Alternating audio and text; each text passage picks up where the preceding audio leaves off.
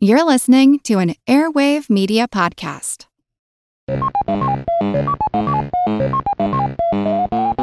Christopher Media. Let's make some noise. Joysticks. If everyone would like just bag the noise, okay, like we could do this?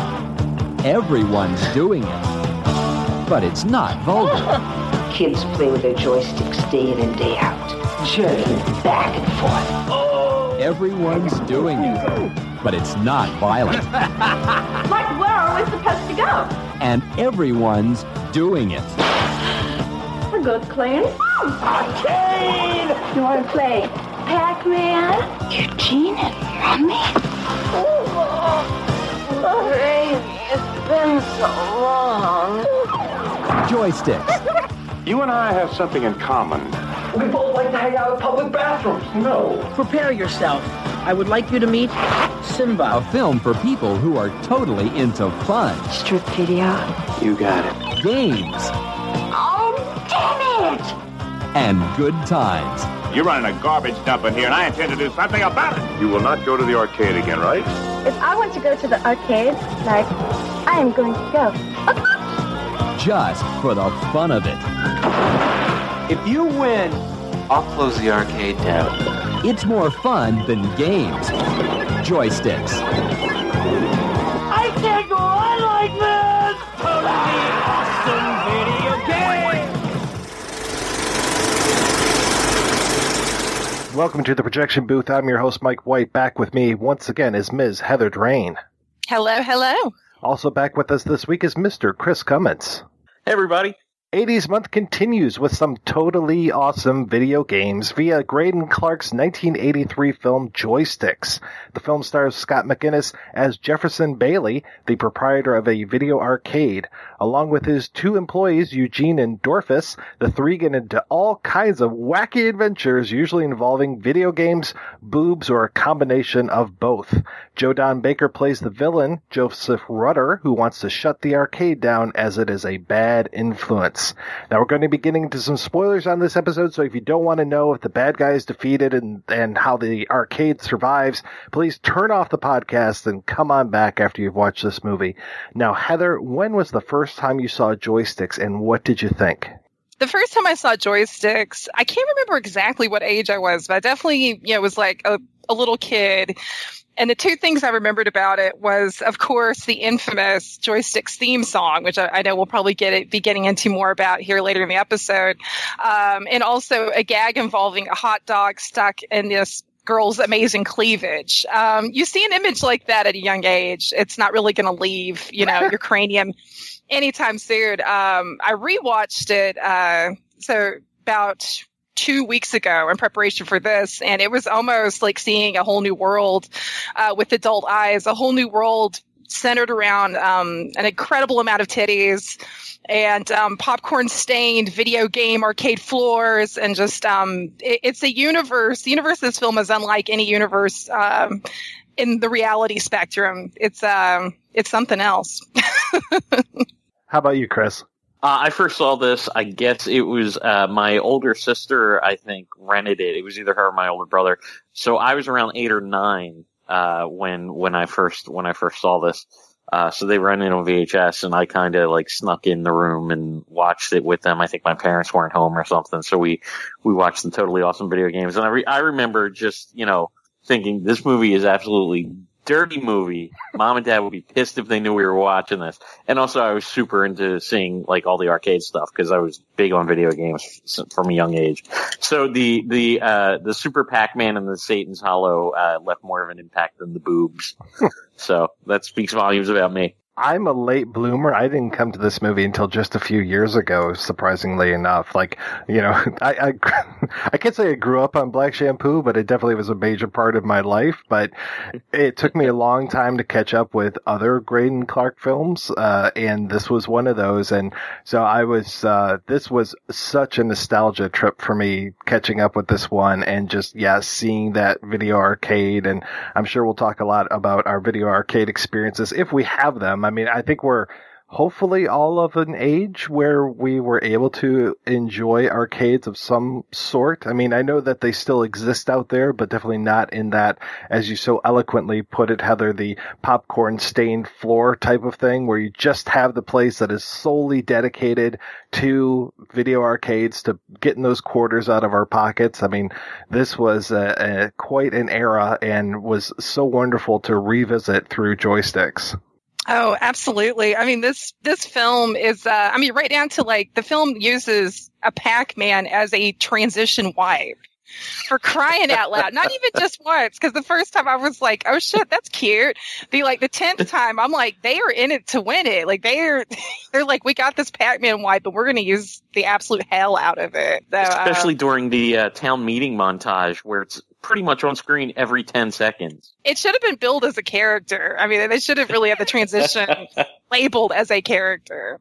The movie starts so awkwardly. I was rewatching it again uh, about a week or so ago uh, with the missus, and she was just giving me the hairy eyeball. Like, what is this? This whole thing with Eugene at the beginning, because Eugene is set up as our protagonist, kind of, just because he's one of the first characters that we see, and he is being it's it's weird man because it's like these the, the the the the opening of the movie just doesn't feel like it belongs with the rest of the movie really because the two girls that are like hitting on Eugene he pulls up to a stoplight they pull up to a stoplight they start making eyes at him they come over show him their boobs and they're like come on over and then as he's like crawling across going into this car and you know they they conf- confer with one another and they're like, oh, I'm not sure if I can go through this. And the other one's like, oh, well, I really want to get into this sorority. And that never comes back and it has nothing to do with the sorority. it's like, what? Oh. am I missing something? Was there something else going on here? I, I well, think it's that the runtime was originally like 60 minutes and they needed like another scene, so oh, they wow. just threw that on. Well, uh, that scene actually, I think, is is perfect in two ways. I mean, and I didn't initially think that when I when I first rewatched it, I was like, "This is this is so ridiculous." But then it's like the, the more I thought about it, I mean, this is great because you're setting up for the viewer for a world where beautiful girls somehow convince this this poor dork who's singing Camptown races like seriously, and to get out of his car, leave it parked in broad daylight in the middle of a street, get in top of their open top car, and be like, "Yeah, we're gonna make it with you," you know. And he's like, "Okay."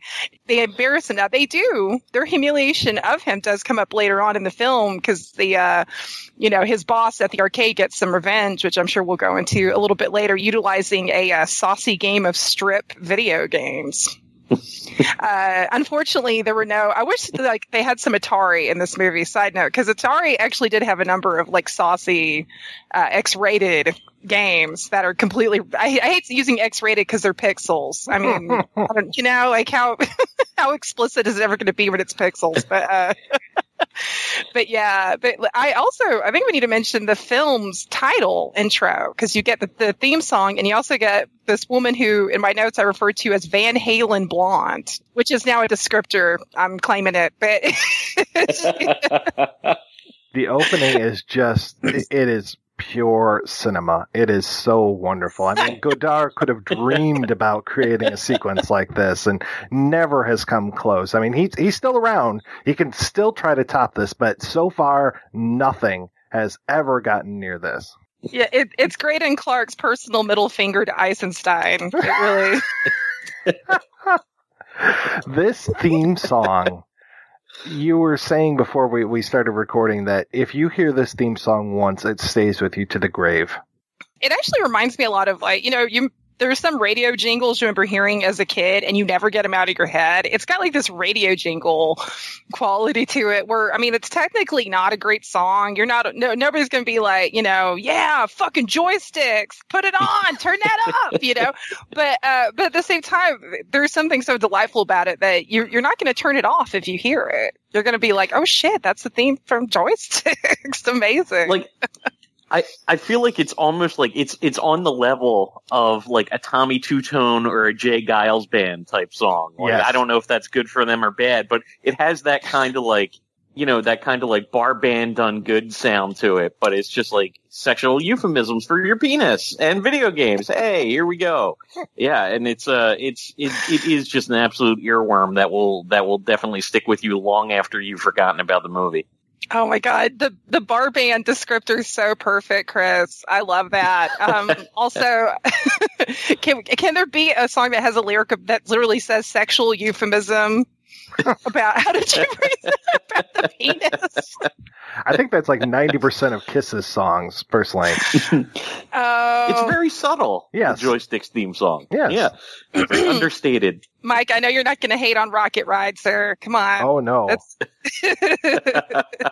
Well, it, so yeah, it's Eugene's first day at the arcade, and so we kind of follow him in, and then almost as as soon as we follow him into the arcade, and we see his kind of his first day there, and him meeting Jefferson Bailey, who's known, aka Jeff Bailey, aka the same character name as our hero from It's a Wonderful Life, and it's just like this this movie's peppered with like little goofy in jokes like that, like just that the whole thing takes place in uh, in uh, River City, and so of course somebody says, "Oh yeah, there's trouble in River City." So I'm like, "Oh, nice little Music Man kind of thing that we've got going on." So there's little goofy things like that throughout this, and that's one of the things I appreciate about a lot of these Greydon Clark films is that yes, it's a dumb boob comedy, but there's like other silly, funny to me actually. Like I, I laugh more than I smirk jokes that are going on in this. And yeah, to, to have uh, Eugene meet all these colorful characters in the arcade, um, oh my god. Just, it, was such a sign of the times, the guy who is imitating, uh, uh, Curly from, from the Three Stooges. I was like, is the Curly Shuffle out at the same time or what? I think it. I think it had to be Oh. uh, because yeah, that wa- that was something when I was watching it earlier today to prepare for this. I'm just like, what the hell is this have to do with anything else? And then I remembered like that big comeback of like Stooge Mania that was big from like 83 to 85 where the Stooges got really hot again. And yeah, and this this was like what what 82 this film that came out in 83. So yeah, this was this was right on top of that. But yeah, I'm sure Curly Shuffle they probably would have loved to have used, but uh, you know, they weren't paying for music rights. Yeah, they, they tapped right into the zeitgeist with this film. This is this is pure American id going on right now. it's it's it really is just like it, it is a perfect uh time capsule. It's the sort of stuff that like writers like Ernest Cline who did like Ready Player One, like that kind of nostalgia that they wish they could do as like as organically as this movie does because it's just an absolute snapshot of like arcade culture. I mean, obviously very like I'm getting grandiose talking about it, but it's very like heightened and uh, you know, sexually driven. But man, that's I watching that, I just had a complete sense memory to what the arcades of my youth were like, you know, um minus all the Joe Don Baker, but you know. Yeah, if only we had Joe Don Baker show up at our our arcade. Yeah, I feel so gypped. yeah. I mean, you can smell that when I was watching it. I could smell that stale popcorn, hot dog, vomit kind of mix that was Yeah. going on there. yeah. And we meet our third member of the triumvirate uh, pretty quickly here, Dorfus, uh, the former valedictorian. Uh, this guy kind of reminds me of Barney from um, uh, the the Simpsons.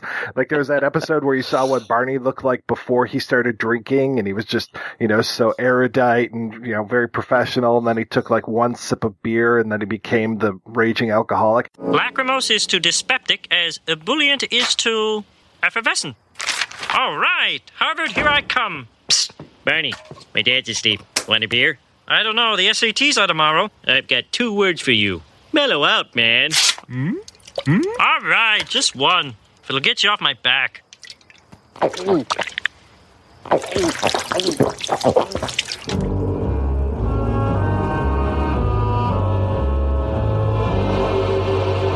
Hey, where my life?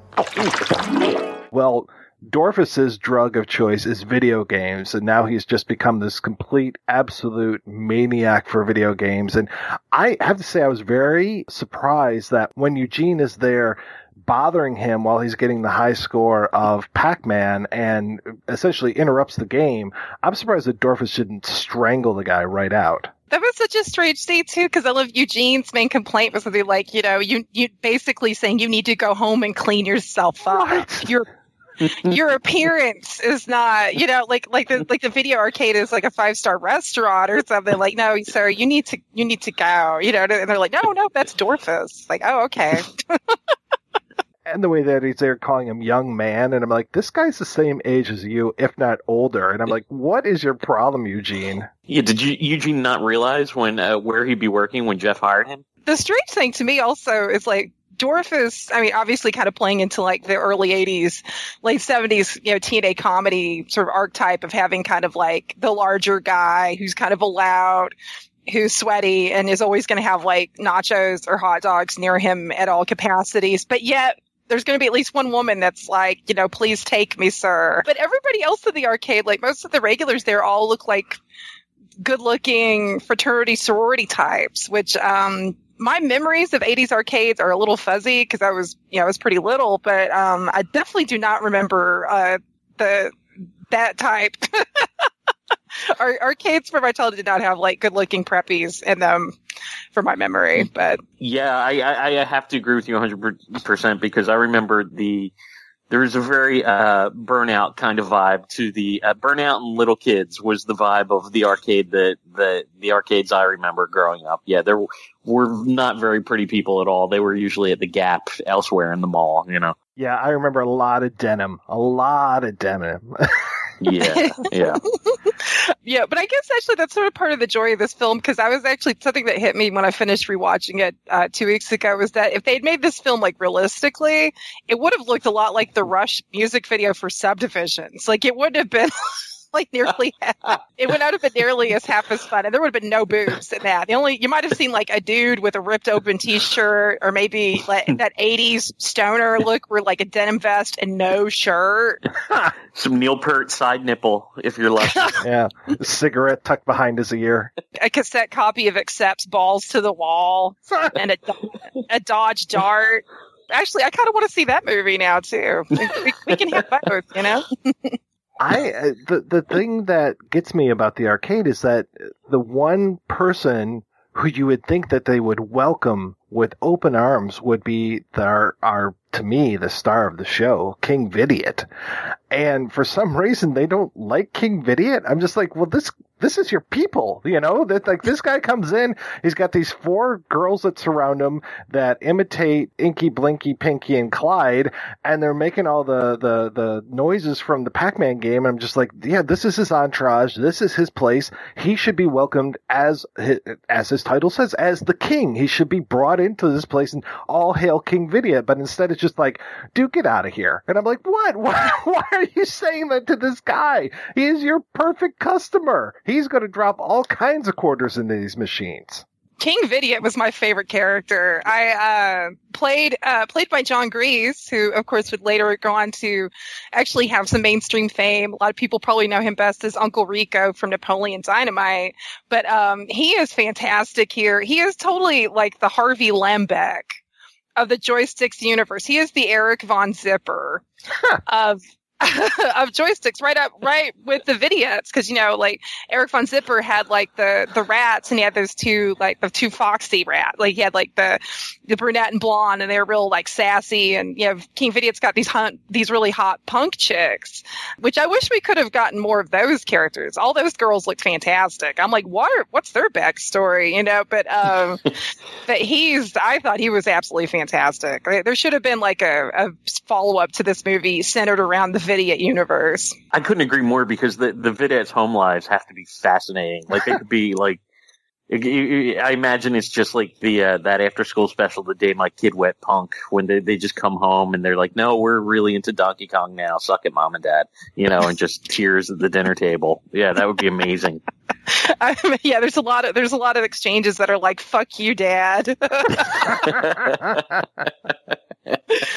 well, I figured they kind of went on to their own universe and, and ended up in the Fabulous Stains. I would have been all about that. Oh yes, yeah. And they kind of Um, reminded me of the girls in the uh, in the Fish Heads videos. Oh yeah, I can see that. That, that's uh, I kind of got that. Maybe that's the you know maybe that's because we're recording this on the day where Bill Paxton died and the Fish Heads video he directed, and that's on everyone's minds. But yeah, I, I was thinking of them uh, when I watched that earlier. So there's a weird connection. But yeah, I love uh, I love a nice portrayal of 1980s punk girls on film, and these girls just walk around the bar, like they run around the uh, arcade and making those bleeping like Pac-Man sounds, and and everyone just doesn't stop and applaud at them, which is nuts because that's one of the most amazing things to have ever happened in a in a film. Oh my god! And, and it happens like out of nowhere because you're so you you know you're like what what is going on? And I I do have to correct myself. I think Eric von Zipper's girls were called the mice. Sim, Nice. sim, you know, family, you know, similar animal family. But but no, the, the girls in King Vidiot are made, and I love it that these punk characters, instead of being like, "Hey, we're gonna go see DRI," you know, they're like, "No, we're gonna go to the fucking arcade," you know, Pac-Man, baby. Like that's like they should be they should be roading for the circle jerks, and yet they're, you know. They're at the arcade, which, which, which all the better for the viewer. And correct me if I'm wrong, but isn't the arcade in this movie just called Video Arcade? I believe Isn't it so. just the most generic name? Like it doesn't even. It's not even called joysticks. It's just Video Arcade. Like the signage outside says that. That's what it's referred to. So it's like maybe that's why all the preppies and like you know cooler people are there because like it's just the most generic, bland video arcade in in River City. Maybe there's an even cooler one that the the King Vidiot used to work at until he like you know sh- skipped work going to a GG Allin show or something. Oh my! yes. Although he's way more flock of seagulls than GG Allin. That's true. You know.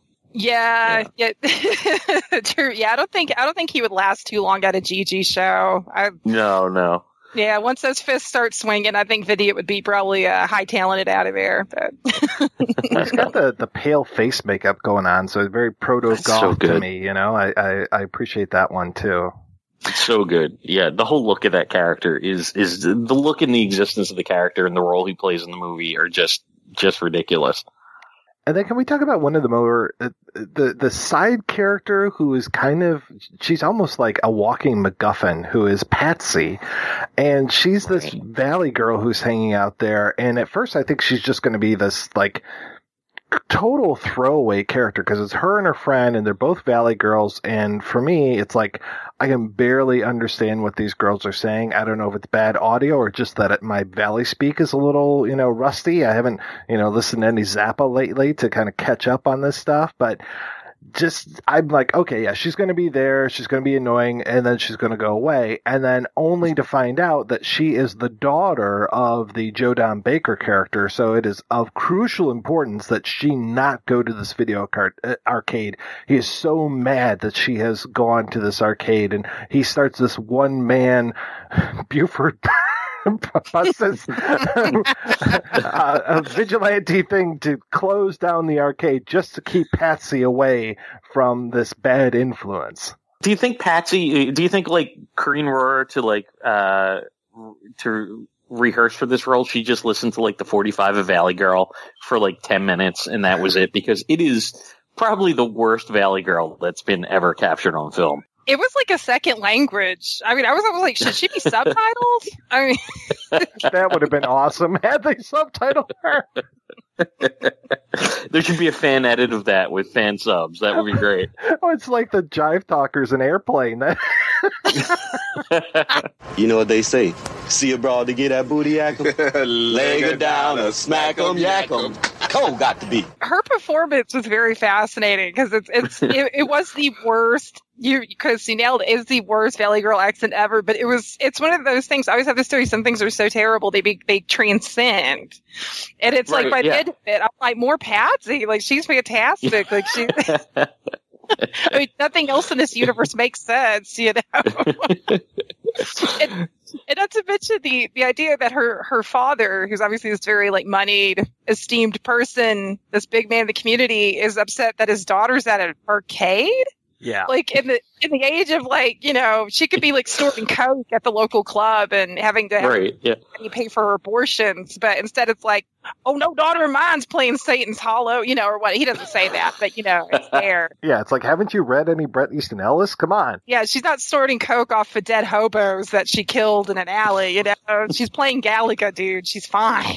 she's doing great.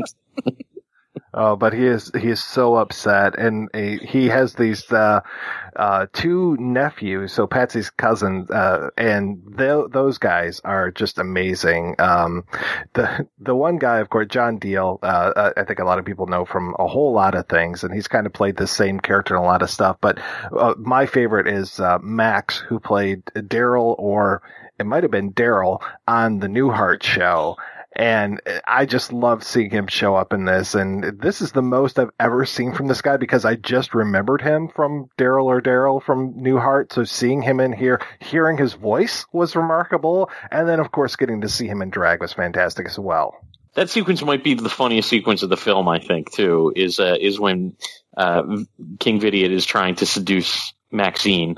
Oh my god. You know you know me. Like I my mind went to places of like what if they you know, what if he had carried this out? You know, what if they had the the, the you know, Madam Butterfly moment with King Vidiot. But uh no, John John Voldstad is is great and uh he um I actually I, I kind of alerted Mike ahead of time. I actually got to meet him when I was about age seven.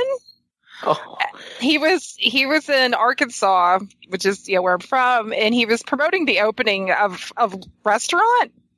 I think it was actually a subway. I'm not shitting you. Like I have photographic evidence of this, and my grandmother took me to go meet him. And I did not want to meet him, and not because of anything against him. I actually, you know, I'd seen Newhart. I knew who he was, and I, Right. I liked Newhart, even though I'm sure some of the humor went over my head. But like, um, the I, the idea of meeting somebody off TV just scared me. And the this man was so he was so sweet. Like John Voldstad was extremely sweet and patient with me. I finally did the picture with them. I look like I'm there's a gun behind the camera, and I'm being forced to do this. And I'm so sorry if you ever listen to this podcast, sir. I'm so sorry. You're absolutely lovely, and um, and you're a very good actor. You know, I need a copy of that picture. I may I'll send it to you. I don't think I'm going to put it publicly.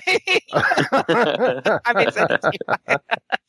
but uh, but he was wonderful. He he was a great sport. So um so thank you, sir. Thank you, John Voldstad. There's so many pieces of this movie. Like we, we covered the Lemon Popsicle films uh, earlier in the year or, or late last year, and there's so many things in this movie that remind me of Lemon Popsicle. Like one of the characters going in drag, but the whole thing of them going to Rutter's house and climbing up into the second story and and Dorfus, or wait, who who ends up? It's it's Eugene, Eugene. that ends up Yeah. in bed with Mrs. Rutter, and this whole bizarre sequence of her and him kind of making it, and then especially when Joe Don Baker comes in and is laying in bed with the two of them, and she's still all over Eugene, and we've got Dorfus farting, and which then later reminds her of this thing. I mean, it's just this is fucking crazy, and this sequence goes on forever. Oh my god.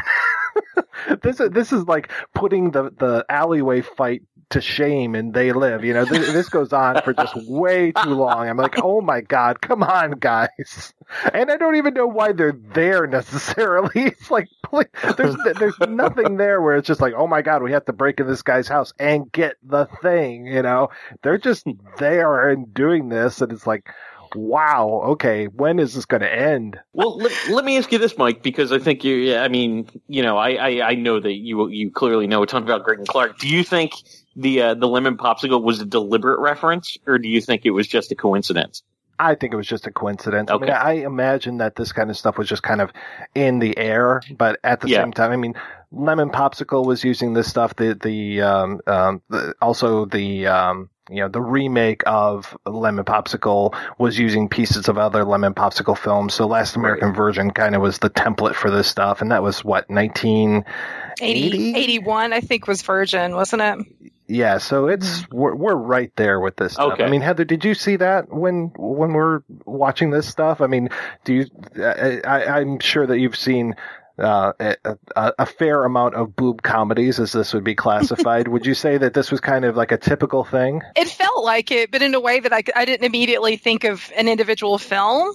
That it made me think of it. Just to me, it felt like um, you had sort of. There's always like these certain tropes in these films, and the uh, horny older woman usually the wife of an antagonist type character at the time getting sexually into it, especially with a character that's not traditionally good looking. In this case, Eugene. That to me feels like that has been used a lot in this genre.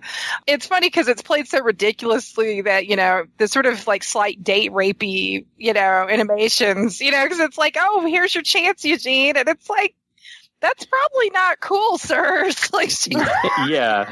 maybe you shouldn't do that. But it's like, but, I mean, it's joysticks. I mean, you cannot, if you take anything seriously in this movie, then you're missing the point. It's not a feminist parable. It's a, it's a wonderfully brain damaged early 80s comedy. And, and capped, that scene was capped with a, a fart joke. So there you go a disgusting and amazing fart joke. I'm sure Camille Paglia somewhere has oh, written a treatise about this and gender politics, but you know, uh, I, I didn't find it when I was doing my research. I don't ever want to read that. if it exists, I don't. I know it doesn't. Let's look. Don't even put that out in the universe, Mike. That's like that's like invoking uh, iBond or something. like don't. Don't don't shh. Let's not even speak of this matter. I picture Camille Paglia at home with this on the old time radio, and she's you know doing the New York Times crossword puzzle. Hmm, that sounds like a rather interesting idea. oh God, that that's oh that would that would hurt my brain. Some some things marry well for that kind of criticism. Joysticks is not. no. yeah. Heavens no. Plus, I mean, you know, you could get into how the fart, you know, Dorfus's um, legendary farts, which comes back into play later in the movie. Nice little LaRonde there with the flatulence and how it's actually a cry of man's existential, you know, crises of wanting to be the real primates that we all truly are. Dorfus can't necessarily express himself through his words, but perhaps through his flatulence? Absolutely. He's obviously a heartbroken man. You know, this man of, of former glory uh, now has been reduced to, uh, you know, uh, uh, to his most base self, a man who th- feasts on the, the meat of the trimmings in the form of hot dogs, can only be stimulated by video games. So he can't even, he can't even be intimate with the woman. His id is beyond that. He can only express himself through farts and video video games. I almost see him as a living incarnation of the id, whereas we have Eugene as the super ego, and then of course Jeff right there in the middle as the ego. I, I just wanted, I think this all gets back to Chris's most amazing phrase earlier in this episode, which I wrote down, which is Neil Peart's side nipple. And I will bring this probably up again later on tonight because that is like my favorite thing. And, uh, and that's probably speaking of my own cry for help, my own id screaming. You the referenced the video. I was just in awe of that and responding to that because I knew exactly what you meant. I think we should all view Dorfus as a as the sad the sad eyed man uh, just knuckle knuckle knuckle dragging his his way to the video game glory because he's a shell of his former self. I think it's just that you know Dorfus farts, so he shall not scream. Well, you know, I think it harkens back to Harlan Ellison's famous short story, "I have no anus, and I must fart." You know. I think James Cameron ripped him off of that. Yeah, I'm sorry. I hate myself for that joke. If it's any consolation, I'm sorry. I love Harlan Ellison too. I'm sorry. Gonna write apology letters to Harlan Ellison and John Voldstad. Uh, well, you know, you can just contact uh, William Pattison. He's huge friends with uh, with Harlan Ellison, so I'm sure he'll pass on the message. Two people listened to that joke and got it. Just two. but they're I can amazing. give you their name and address after this podcast, and you can write to them. well, speaking speaking of flatulence and the id, I love it that hot dog hot dogs actually do play a very huge part in this film. You know, hot dogs get a bad rap. They got a cool shape. They got protein. You like hot dogs, right? I haven't eaten a hot dog since the 90s. And maybe it's because of this movie. I don't know. But uh, I, a friend of mine once said that he's like, you know what they're made from? And I'm like, what? And he goes, the soft meats. And that was like, oh, Lord, okay. the Soft movie, Meats is also a band that King Vidiot would see, I feel. I like to think he was in that band. soft Meat Manifesto? What? Ew, yeah. Uh, this, in a way, this movie sort of, it's like, it's like a video arcade hot dog, you know? It's like, it's nothing, nothing in it that you should eat, but yet it's shiny, it's glistening, and you're drawn to it. Yeah, and it doesn't fill you up at all. Not nutritious, but, but delicious. It's fun at the time for sure. Well, do you want to talk about that that hot dog scene that scarred you for life, Heather? This scene makes no sense. There's so many things in this movie. I'm like, this makes no fucking sense. uh, so Eugene's behind the counter, and there's this beautiful, busty uh, blonde. Kel surprise, and you know that comes up to the counter, and she's got her cleavage out. She is primed and ready to go to a Doctor Hook show. I'm sure. Uh, or maybe a Dr. Hook video. But mm-hmm. anyway, so she asks for a hot dog, and Eugene, of course, because he's the clumsy nerd, somehow slips, and the hot dog inexplicably lands in her cleavage so firmly and uh, so tautly that he can't remove it. And he's all like, hey, you know, he's all awkward with it. And he can't remove it. And everybody's just laughing. And she's just smiling, like, you know, oh, you know, instead of being like, that's gross. I have this mystery meat lodged in my boobs. So now my, my breasts are going to smell like fucking hot dogs all night, which I mean, that's I would personally, as a woman, not want any part of my body to smell like that. But um, that's just me.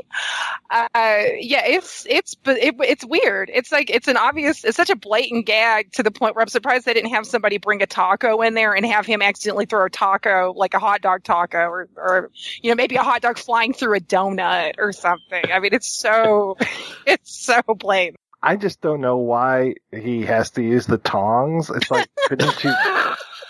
if, if it landed in my cleavage, I'd probably use my fingers and pull it out myself rather than having Eugene use. Yeah. Yeah, I was hoping she'd pull it out and throw it at him. Like that would have. Yeah. That would have Yeah. been great. Also, what the hell is in that hot dog? Where it's that it's that it's that tongs. I think would have broken that apart at one point. Is that is there hot dogs like so? It's like those gas station hot dogs that have been cooking since like seventy eight. Is it? It's it's one of the uh, like the Coney Island around here where you have the hard skin on it. I think it, where like it take you have to use the molars to crack through that thing. oh, gross! Oh my god! Lafayette, Coney Island. Be sure to stop by when you're in Detroit. I wish there was like a making of documentary on the DVD that would that that would show you like the filming of that sequence and how long it took to just edit together the hot dog going through the air and then landing perfectly in the cleavage. And if they use a double sided tape to keep it you know sticky there or exactly exactly what happened in that in the making of the sequence you know. Was it given to a dog on the set after it was used in the scene? I don't know. These are things i'd like to know I'm kind of bummed because John Grimes kind of talks a little bit about that, but it was kind of before the interview proper started. Okay. But he was talking about just how serious that moment was and just, you know, how uh, he was like, yeah, I couldn't believe I come in and Greydon's there and he's just like, no, no, no, now move it a little bit to the left and, you know, shoot it, lining up the shot and stuff. Oh, oh my god, that's amazing! Can you imagine doing like the finger window and like kind of framing that up, right? oh my god. Uh, I like to think that, that they spent like eight hours on that. Like that poor actress was probably like, "Are we done yet?" They're like, "No, no, honey, we got to move the hot dog." Oh my god, Stanley Kubrick's. Stanley Kubrick's joysticks. it took Stanley five days to shoot that scene. She absolutely became a vegetarian after that scene, for sure. you know that was kind of the beauty of like this this era of comedies is ev- they that seem to be like you know the the ones that are striking always have at least one slightly like sort of pseudo sexual scene that is like that is surreal. Like it's not firmly placed in any sort of real human like sexuality or courting ritual. It's just like hey hot dog in the boobs let's go with it. And it's like oh okay yeah like let's let's do this. And there you go.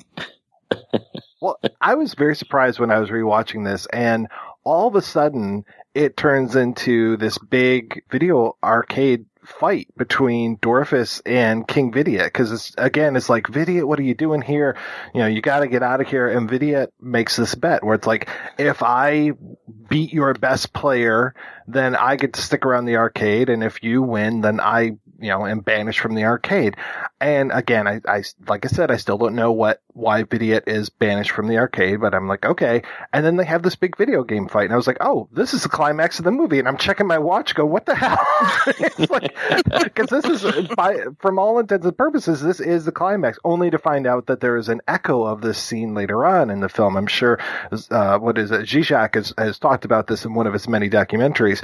Amazing scene where they're playing Satan's Hollow, and I had to say, I, I felt so bad because I just did not recognize this game whatsoever. There's so many games I recognize, but this was one that just never came across my radar until this film. I would agree with that. Like it's, and I have, um, like for PlayStation 2, I have all these compilations. I'm sure Satan Hollow is, is on one of those. And I've never played Satan, Satan's Hollow. And I, I think like, from the from the movie, this is this is just uh, that's the only place I know it from. W- was there? I'm assuming there was some sort of tie-in deal with Midway to let them use like the Pac-Man and the Satan's Yes. Hollow. Okay, yeah, there would have to be. So it was probably they they wanted to promote the film, the, their game, and they thought it was really going to be something. It looks fine enough. Um, but I'm way more interested in like the strip Pac-Man game they have that I'm sure was clearly just created for the movie. Speaking of saucy pixels, Saucy pixels, yes, yeah. That's, that may, yeah. I was wondering about the licensing with with this game because I like, man, Pac-Man was huge. I mean, Yeah. it's, Oh, yeah. I mean, they're they're you know, there's a whole generation you know now who probably this film is going to be an, an abstraction to them for the most part. I mean, console gaming still exists, but gaming in general is just so different. But yet, I think most almost everybody still knows the character of Pac-Man. well, he was a major star in the film Pixels. the strip Pac-Man uh, scene. So we should probably go go into that with the two sorority girls making their comeback. Well, these girls are everywhere. Anytime there's a bare breast that is needed, these girls are there. Because I think the whole um ooh the whole great sort of uh fantasy sequence of sorts. Well, I'm jumping ahead. That there are some great fantasy sequences coming my up God. during, uh, during a court scene that we we will have to touch upon. They're so good. But yeah, I love that these girls are like they're they're like ooh yes, come on. They're clearly trying to seduce George or Je- wait Jefferson. I was thinking because Jeff, of the yeah. George Bailey. Yeah. Uh, Or George Jefferson. or Yeah. George Jefferson. That would have been amazing.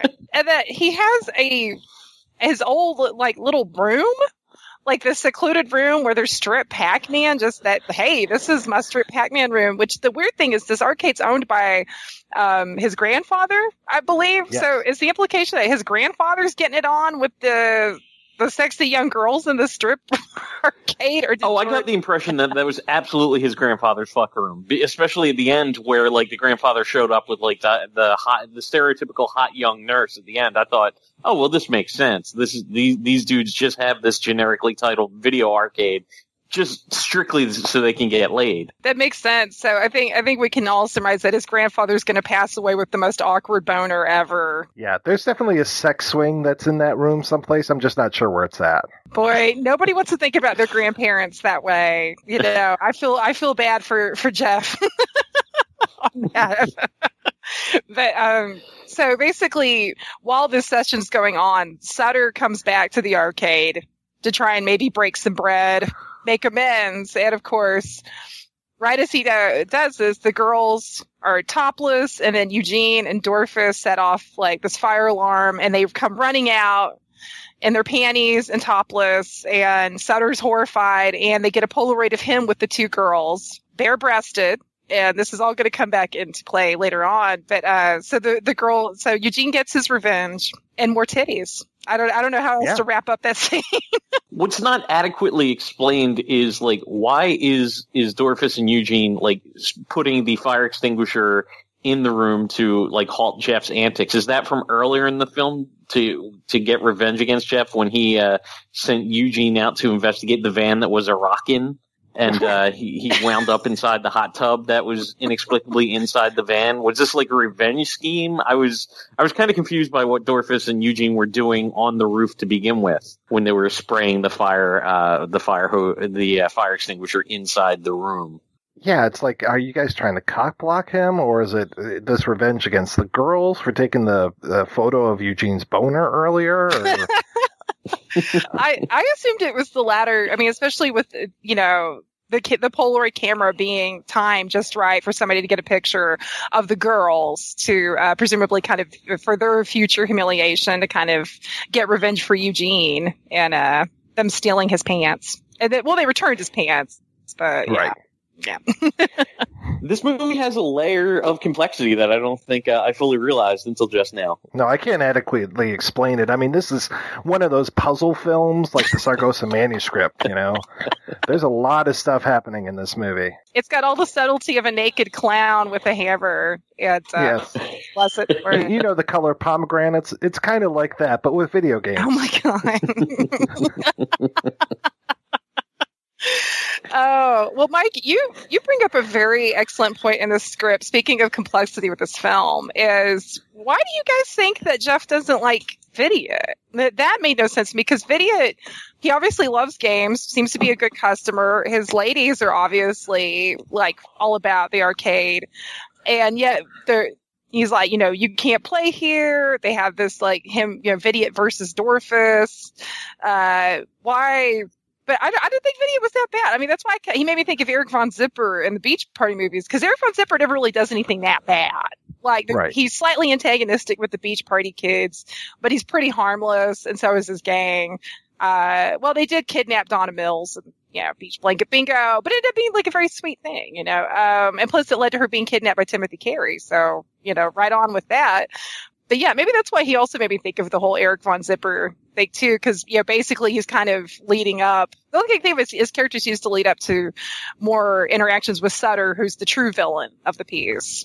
Sometimes I think that King Vidiot is kind of the dark mirror image of Jeff because Jeff, uh, we find out at one point early in the film, does not play video games. He might run an arcade, but he doesn't play video games, or at least he doesn't play them anymore. And so we have this mystery that's hanging over the film until kind of around the third act reveal. And then when it's revealed, it's just like, what? it kind of reminds me of Choda Boy and Orgazmo. It's just like, Hey, Dad. Mm-hmm. I don't think I'm gonna do hamster style anymore. That's nice. that's such a weird talk about like dream sequence slash flashback kind of thing. That's a weird thing where Jeff's making it with this girl in this flashback and then what her dad comes in and finds them and then starts beating the girl. I'm just like this is way serious stuff in this boob comedy. What is going on here? And that's why he can't play video games anymore is because he remembers the, well, the boner killer of the dad coming in, but also the dad beating his daughter. It's like, the, whoa, whoa, whoa. Talk about after school special stuff. Yeah, that was that was very strange. I also thought was really weird is that um, if I'm remembering this correctly, Jeff basically says that was his first time. So this is like him losing his virginity. Oh. And but the thing that I thought was strange is like he lost his virginity in a room filled with mirrors uh, and red light. That does not seem like a virginal room to me. but but again, just another flourish in the joysticks universe. But yeah, no, I thought him the dad beating the you know the girl's like whoa that's It's a That's- weird tonal shift to have at that point in the movie. Yeah, yeah. Because until then, everything's been pretty rosy. I mean, things get a little serious when we have the city council meeting and everyone is coming out speaking against Jeff and just talking about the dangers of video games. You know, the, the coach is up there talking about all the, the men on his teams or the boys on his teams getting the sore wrists and everything. And the, the nurse talking about how the boys play with their joysticks and doing some very uh, graphic uh, hand motions with that. And then, of course, Sutter or Rutter up there, you know, talking about uh, just how bad these video arcades are. But yeah, I mean, that seems like it's going to be the darkest time of Jeff's life, but only to find out that the there's not enough evidence against him, and the whole case is pretty much dismissed. Yeah, that, that city council scene does feature. I absolutely loved, you know, when you have Rutter. I keep, I think I called him Sutter earlier, probably because Sutter wine, like that Sutter home wine, is a great pairing with this movie. So, any of you sommeliers out there on a budget,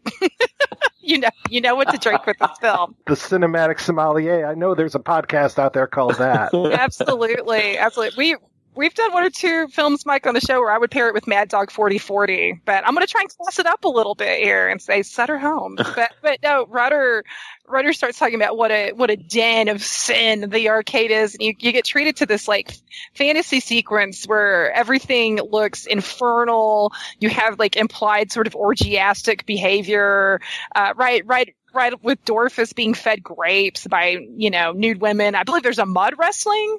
There's like mud wrestling. Yeah, there's mud wrestling. It's glorious. It's absolutely glorious. There's like sort of like whips and it, it just, uh, it, it, totally reminded me of like, I don't know, Caligula meets a wasp video. I don't know what is it's, this movie reminds me of a lot of music videos, I guess in some ways because of, of, the era, but, um, uh, but it's great. And then you have, you know, Jeff up and he presents this sort of like divine, like everything's bathed in white. He's like, no, it's pure, clean fun for the kids, even though there's still like I think doesn't Eugene touch a girl's boob and he's like, oh, I'm accidentally, I'm so sorry for accidentally brushing up against your breast, you know? It's right. and uh, and of course they and they have a nurse there. Like before they they do the take the stand talking about you know the dangers of uh, console gaming and it's uh and then Patsy speaks allegedly English and you know in defense of the guys so yeah, but those I thought those sequences, I, I, to me, those were some of my favorite scenes in the film. Yeah, those were pretty remarkable. That was it was a, a true uh, testament to Greydon Clark's filmmaking ability with those sequences. I'm just laughing because like the, the, the one sequence where it's like depicted hellish it, it, really is just like it reminds me of uh like the old commercials they used to have for like Plato's Retreat in the seventies. It's just it's very much like we got games here to enjoy. I don't know why I'm doing a Tom Carvel voice, but it's just yeah. it reminded me very very much of that kind of aesthetic they were going for there. Going back to King Vidiot, he does have uh I for me and uh, Mike and Chris, I'm sure you guys may agree with me on this. I know Mike you will. Uh he has the absolute best line in the film. And that's when Rutter is is basically trying to form an alliance with King Vidiot and he actually this this cracks me up so much. Legit, it's he says something too like you know you and I have a lot in common. And as King Vinny, it's like oh you like hanging out in public bathrooms too. That and John, is it Grimes? I've been saying Grimes. Grimes, yeah. Grimes. He, I mean, he's great in everything. I mean, they, they, they, he is a very, very talented, hilarious, you know, actor, and his delivery of that because he just looks so happy to be like, oh wow, this guy hangs out public bathrooms too. You know? just at the beginning of that scene where it's just like, you know, I told you to, you know, come in through the door. I don't like doors, you know, and, and then we, I don't like chairs, just everything. He's rebelling against everything. He is that Marlon Brando rebel, you know. What are you rebelling against? What do you got? You know, he'll do it. He'll rebel against anything. If he was renting a VHS tape back then, he wouldn't rewind it. I don't need your fucking rules, man.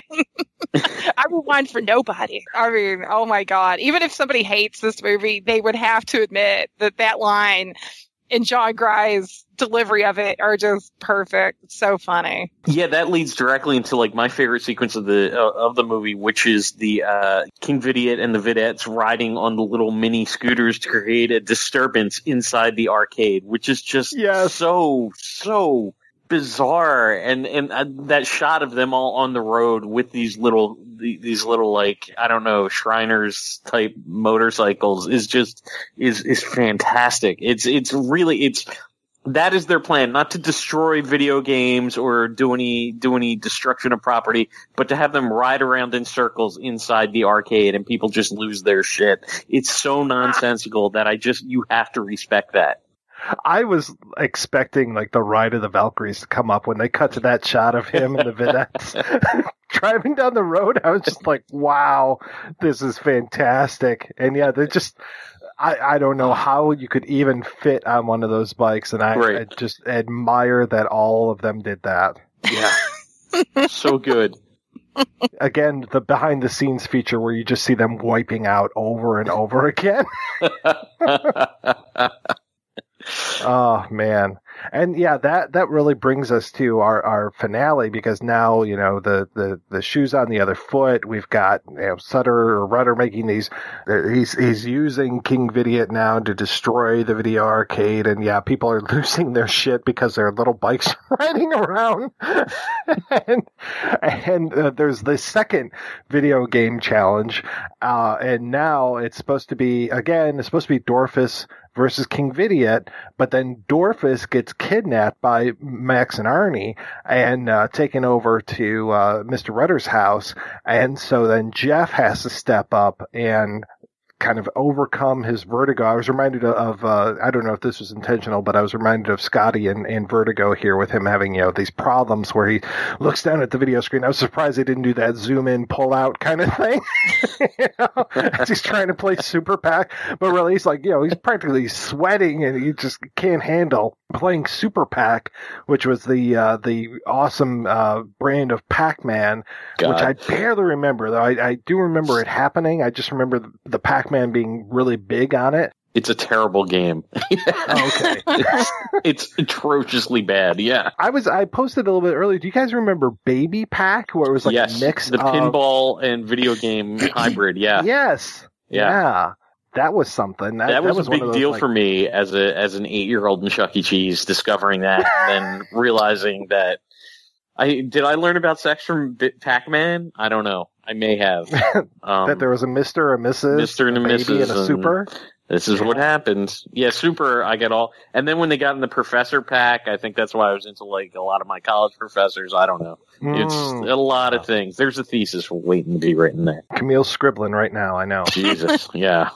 Yeah, but no, uh, Super Pac-Man was a terrible, terrible game, but I'm sure Midway had huge hopes for it that they would recapture Lightning in a Bottle for a third time with that, and just didn't didn't turn out that way. I have to admit, I actually like Mrs. Pac-Man, or sorry, Ms. Pac-Man, better than the original Pac-Man. Just something about the gameplay felt a little I, smoother. I agree. Me. I could not agree more with that assessment. It's my favorite uh, video game of all time. Yeah.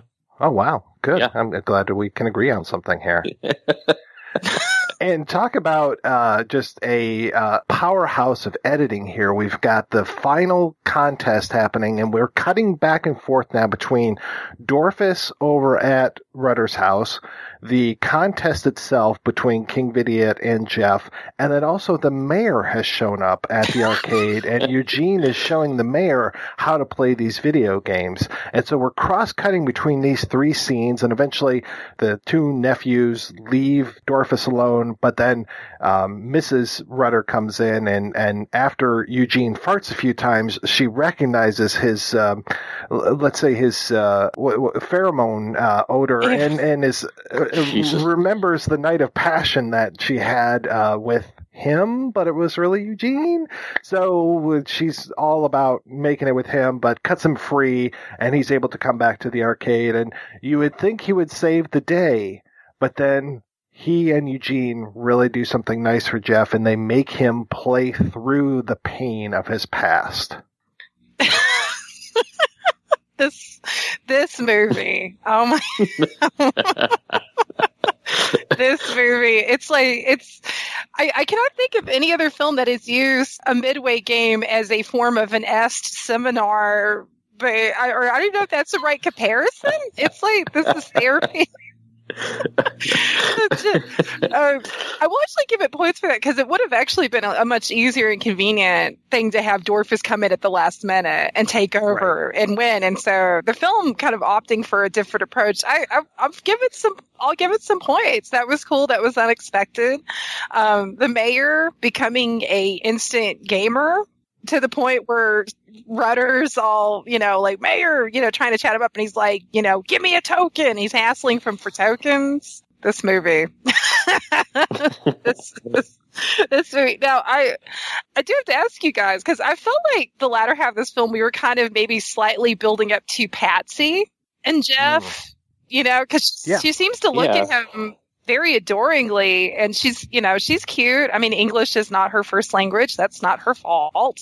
Because i kind of have expected like okay you know he he'll get through the pain and win and then he has this new girl. Like and kind of build a new life for himself now that he's overcome Uh-huh. past traumas and he's got patsy who's been very loyal to the arcade despite probably gonna have any money that she gets from her daddy cut off now. And instead we have the grandpa come back with uh with you know jeff's uh, first love.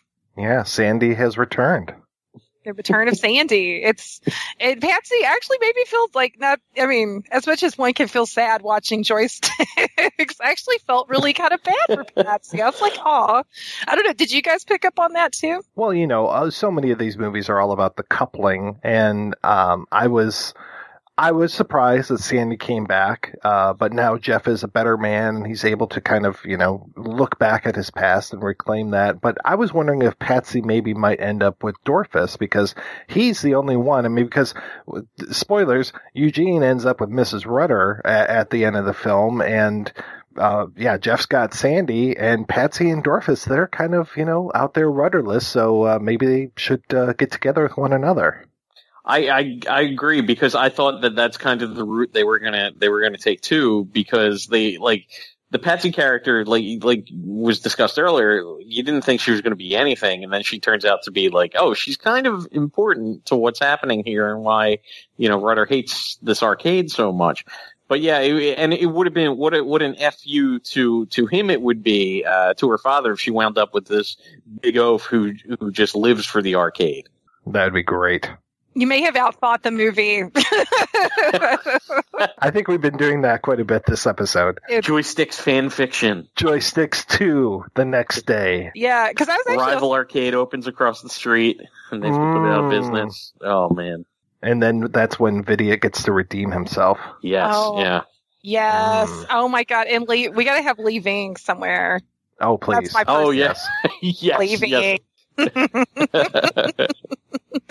Yes, please. Oh my god. Well, I mean, Mike, when you talked to to John uh, Jon Gries, do you did you get the impression he might be open to continuing his uh, his role?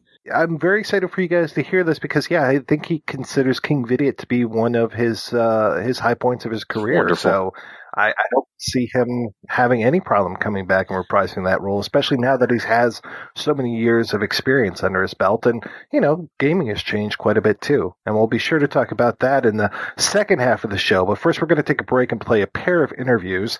The first is with director Greydon Clark, and the second is with, as we said, King Vidiot himself, Mr. Jon Gries. You guys look like. What do they look like, Jimmy? Dorks.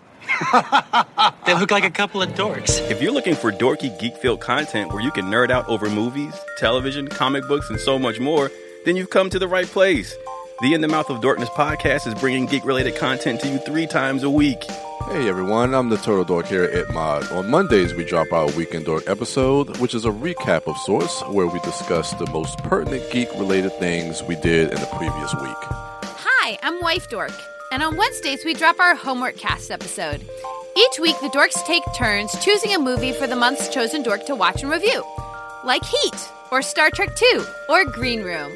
Howdy, I am the Mouth Dork, and finally, on everyone's favorite day of the week, we drop our Fistful Friday episode. Each Fistful episode is basically a top five list related to movies, comics, or some other geek related topic. Because we all know at the end of the week, we need a little fist of Xander Cage. Hey, and I'm the Disco Dork. In addition to our regularly scheduled programming, we have special guests, film festival and comic convention coverage, interview episodes, and more. Subscribe to us on iTunes, Podbean, YouTube, and other podcast platforms. Just search In the Mouth of Dorkness or ItModcast, where we are for the promotion and progression of geek culture. We are the Popcorn Poops. My name is Dustin. And my name is Jessica. And together we produce Popcorn Poops, the best married couple movie commentary track podcast on the internet. Join us each week as we take turns picking films and then watch and discuss them together. If you're at home or with a computer or device, you can sync up the movie and watch it right along with us. However, you don't have to sync up the film to enjoy the show. Feel free to tune in like you would to any other podcast. Please visit us on the internet at www.popcornpoops.com. Again, that's www.popcornpoops.com. it's not easy having a good time. And it's not cheap either. Every week, the projection booth brings you a new show, possibly even two, focusing on all genres of cinema. If you've sat through the seven hour Conan episode, the six hour Star Wars episode, or even the hour long Superbman episode, you know that Mike and his co host put forth a lot of work into researching the movies, tracking down the interview subjects, and putting together one of the best podcasts on the internet. Now, I'm asking you if you can repay all that hard work by giving back to the projection booth. The show has a Patreon fundraiser at Patreon. That's P A T R E O N dot com forward slash projection booth. You can donate as little as a dollar a month. That's $12 a year. At least 50 great shows and two terrible ones. That's the price of two matinee tickets. Now, isn't the projection booth worth it? Once again, that's patreon.com slash projection booth. Donate today. It's the right thing to do.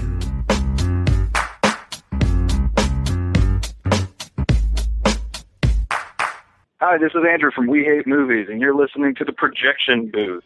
If you feel like laughing after listening to some serious film discussion, head on over to our show, WHMPodcast.com. Every Tuesday, a new episode drops, us ragging on bad movies, whereas the good folks here at the Projection Booth are talking about good, hearty, cinema-related stuff. Go here for the cinema. Come to us for the laughs afterwards. We Hate Movies every Tuesday.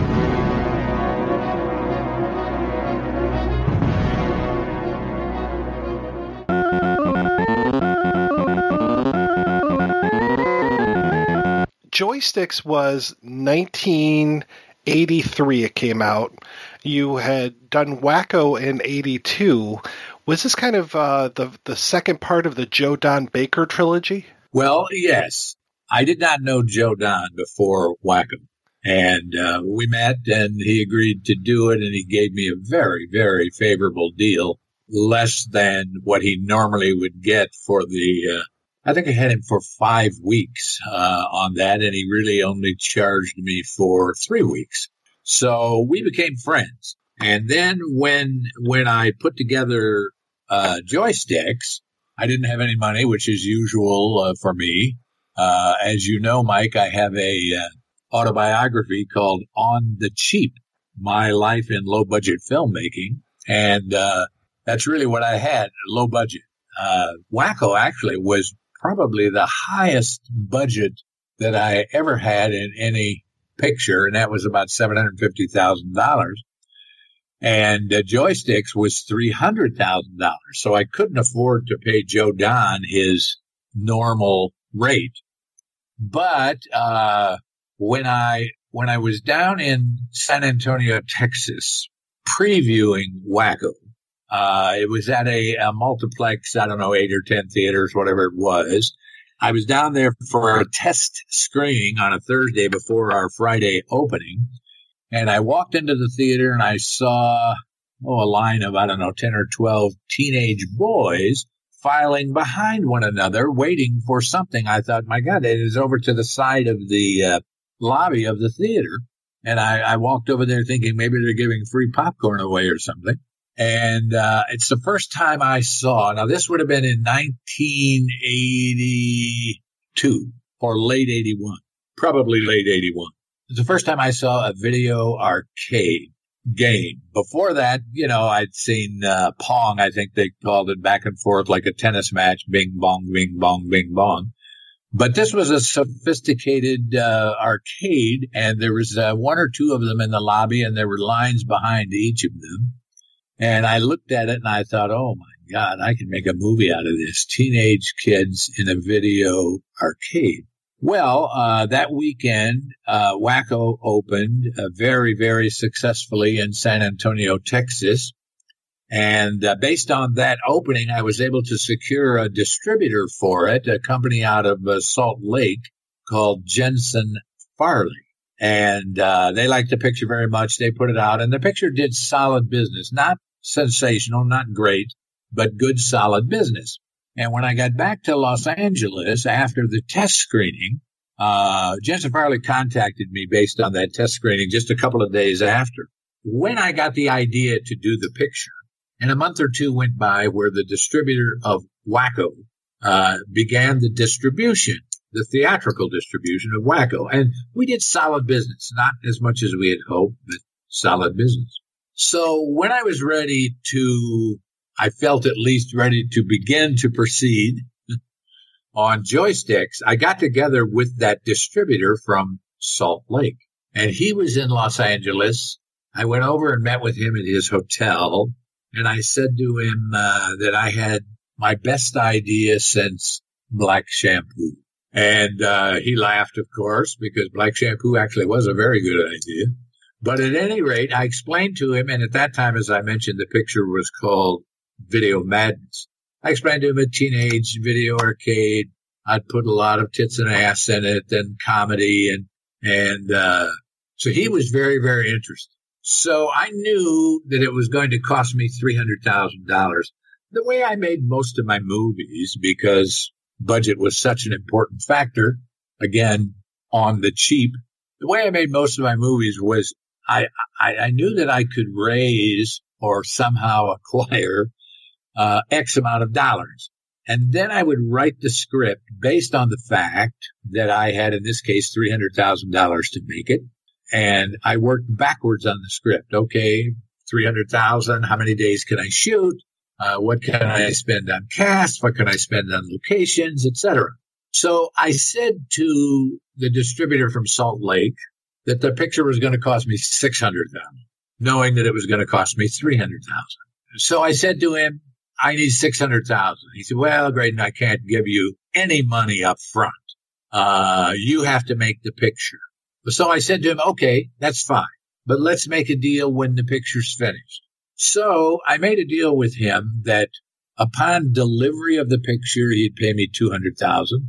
90 days later, he would pay me another 200,000 and 90 days after that, another 200,000. So there would be my 600,000.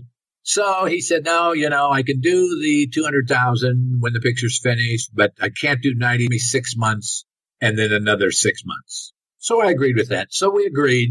And it looked like at the time that my $300,000 picture that I would be bringing in 600,000. So that was set. So anyhow, I got back to LA and I started thinking more and more about making a video game movie. And at that time there were, well, not as many as there were a year or so later, but probably a dozen or so uh, video arcades in the LA area. Eventually there were hundreds. So I went to a couple of them and uh, uh, kind of saw what it was. And then there was an article in the LA Times about a woman, a mother, who was complaining that her son was spending too much time at the video arcade. I thought, wow, that could be the basis for my story. Parents not liking the fact that the kids are playing at the video arcade. So I developed a story along with a couple other guys and, and we wrote the script and I, I wanted to put, uh, I had the primary villain, although it's a comedy, of course, but the primary villain was the father of one of the girls who was frequenting the arcade and he didn't like that fact. So uh, I wanted to get a name to play that, but I didn't have the money that one would normally need to pay for a name actor. So I contacted Joe Don on a personal basis, bypassing his agent, which is something you're not really supposed to do, but we had a relationship by then. So I called Joe Don and I, I explained to him that I had this idea for a movie based in video arcades. At that time, I was calling it Video Madness, which was a takeoff on Reefer Madness. Uh, that parents were going way overboard on trying to suppress the video game playing of their kids. And in those days, of course, there was no home video. Uh, so if you wanted to play a video game, you went to a video arcade. and they were springing up all across the country. At one time, I think there were about 18,000 different video arcades across the United States. So I explained all this to Joe Don, and I said, Joe Don, I, you know, I really don't have the money to to to pay you what I paid you on Wacko, but uh, let me get you the script and see if we can work something out. So I sent him the script. Couple days later, he got back. He liked it very much, thought it was very funny, and and and wanted to participate. So uh, on Wacko, I gave him one hundred and fifty thousand dollars. His fee, his normal fee was fifty thousand a week and he gave me two weeks free on Wacko. So I had him for five weeks. I only paid him for three. And uh, on joysticks, uh, we made a deal where I would give him fifty thousand dollars and a percentage of the profits of the picture, and he would work for two weeks. It was a three-week schedule. So anyhow, he agreed, and and I set about then putting together the rest of the pieces, the rest of the casting and locations. Originally, I thought that I could find an arcade that would allow me to film in it. But every time I talked to somebody, they were making so much money that they wouldn't allow me to close them down for a couple of weeks while I filmed in their arcade because uh, no matter what I paid them, offered them, because they said, well, I'll lose all my customers. All, all the kids will go to the arcade around the corner. So it became obvious that I had to build on a sound stage a set that would work for the video arcade. So I contacted a friend who had done uh, set work for me in the past, and uh, together we we figured out which uh, sound stage to use. And uh, there were a couple of things that I wanted to be part of. Number one, uh, I wanted the exterior of the arcade to be dressed and it would be the exterior of the sound stage so that I could film out in front and then move my cameras inside without having to make a, a, a uh, company move, which means you, a company move is when you have to take all your equipment, throw it in trucks and drive to some other location. So I thought, since I only had three weeks to make the movie, I thought, well, if I can do the vast majority of it in one location, the interior of the arcade, the exterior of the arcade. And then I even used a back alley or back street of the soundstage as a uh, city street that I could uh, film on. So as we were talking about how to make the set, uh, I realized, wait a minute here. I, if I have two contestants because the script called for a contest between game players. If I have two contestants hunched over a video arcade, and then visually that's awful because I don't have any way to really see what's going on. It's just a body uh, moving a joystick in front of a hunched over a small screen. This was in the days before large screens and so forth. So I said to my uh, art director, my set builder, let's create a platform that during the contests, a special platform, a big screen would come down. Uh, we could have two screens side by side, two players side by side. And I, I created the, the large joystick, which, which was the basically about the size of a bowling ball, uh, or soccer ball and, uh, uh, put the buttons on it and so forth so that I could show the action of the game on these large screens. And I would be able then to show the audience reaction and, and, and the player's reaction. So then I had the problem of, okay, uh, that'll look good. Now, what video games can I use? Well, at the time, Pac-Man, Super Pac actually, was really big. I mean, they, they were on the cover of Time magazine. That's how big video arcades were. And I thought, wow, I, I wonder what it would cost me to get the rights to use the Pac-Man figure in my film. And I was very concerned about it because I didn't have the money to pay what I thought they would be asking.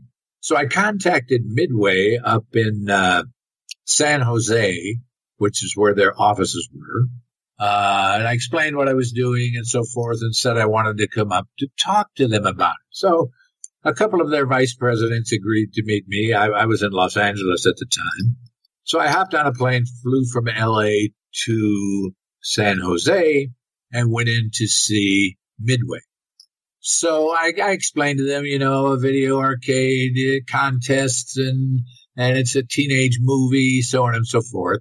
And then I said, now guys, I'm not going to charge you for putting your video games in my film. Let's let's cross promote for one another.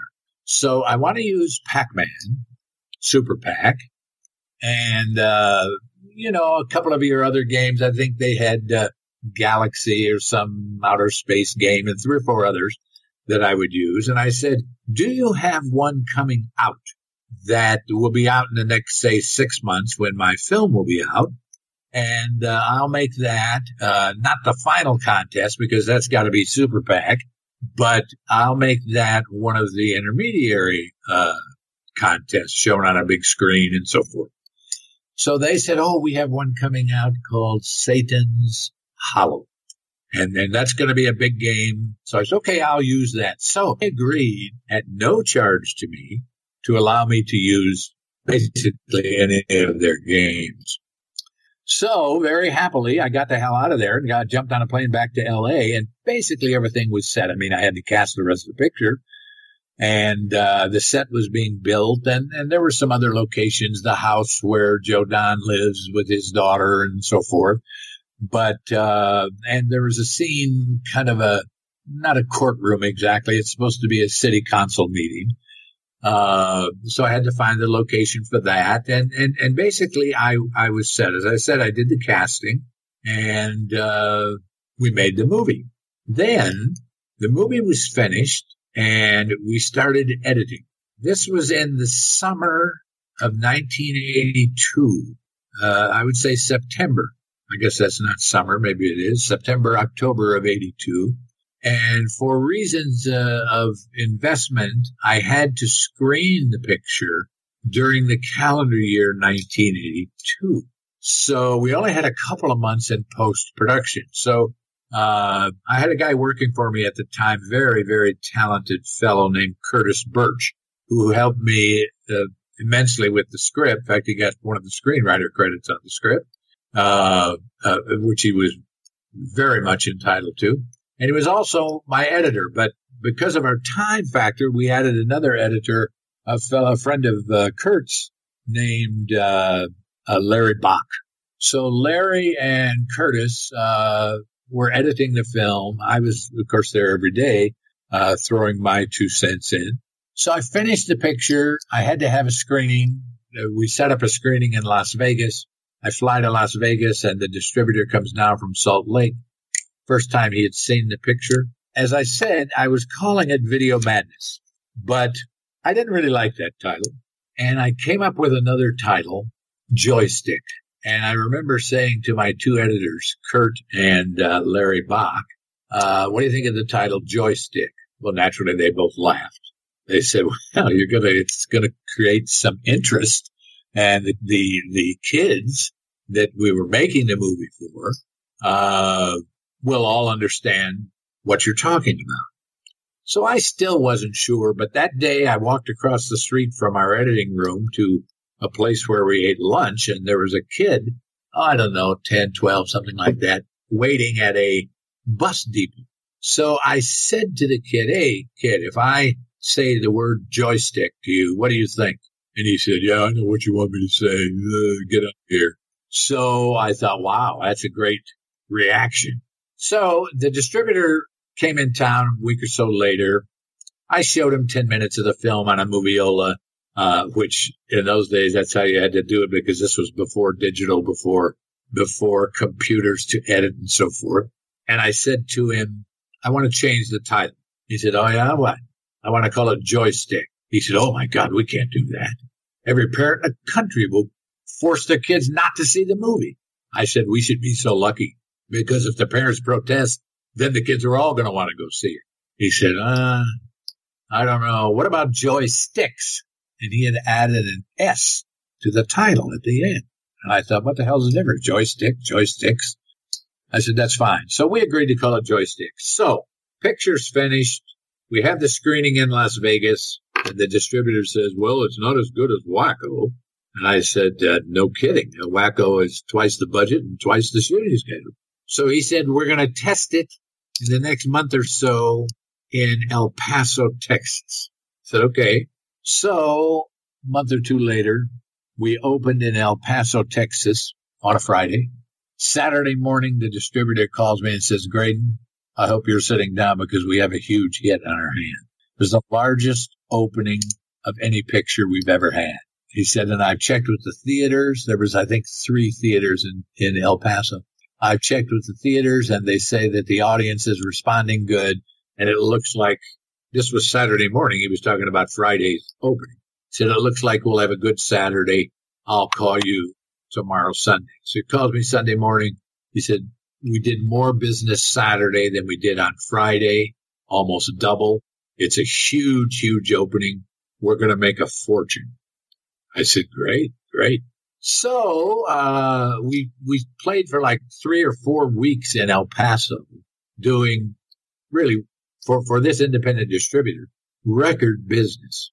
So he decided to get the picture out in the market as quickly as he can. And he made, in those days, it was, it was, it was a fairly large commitment, 600 theaters, mostly in the Southeast. And again, it was a couple of months later when we played those 600 theaters in the Southeast. And on Saturday, Greydon, I don't know what kind of deal you have with your investors, but we're going to end up owing you somewhere north of a million, probably closer to $2 million. So I think I'm talking to a millionaire. Well, and the reviews on the picture were quite, I mean, some people were offended, of course, because there's a lot in the picture to offend, but they, many of them thought it was amusing and entertaining and, and nicely done and so forth. So the picture played there in the Southeast market for three or four weeks. And then he began to move the, uh, prints. This was again in the days before digital distribution.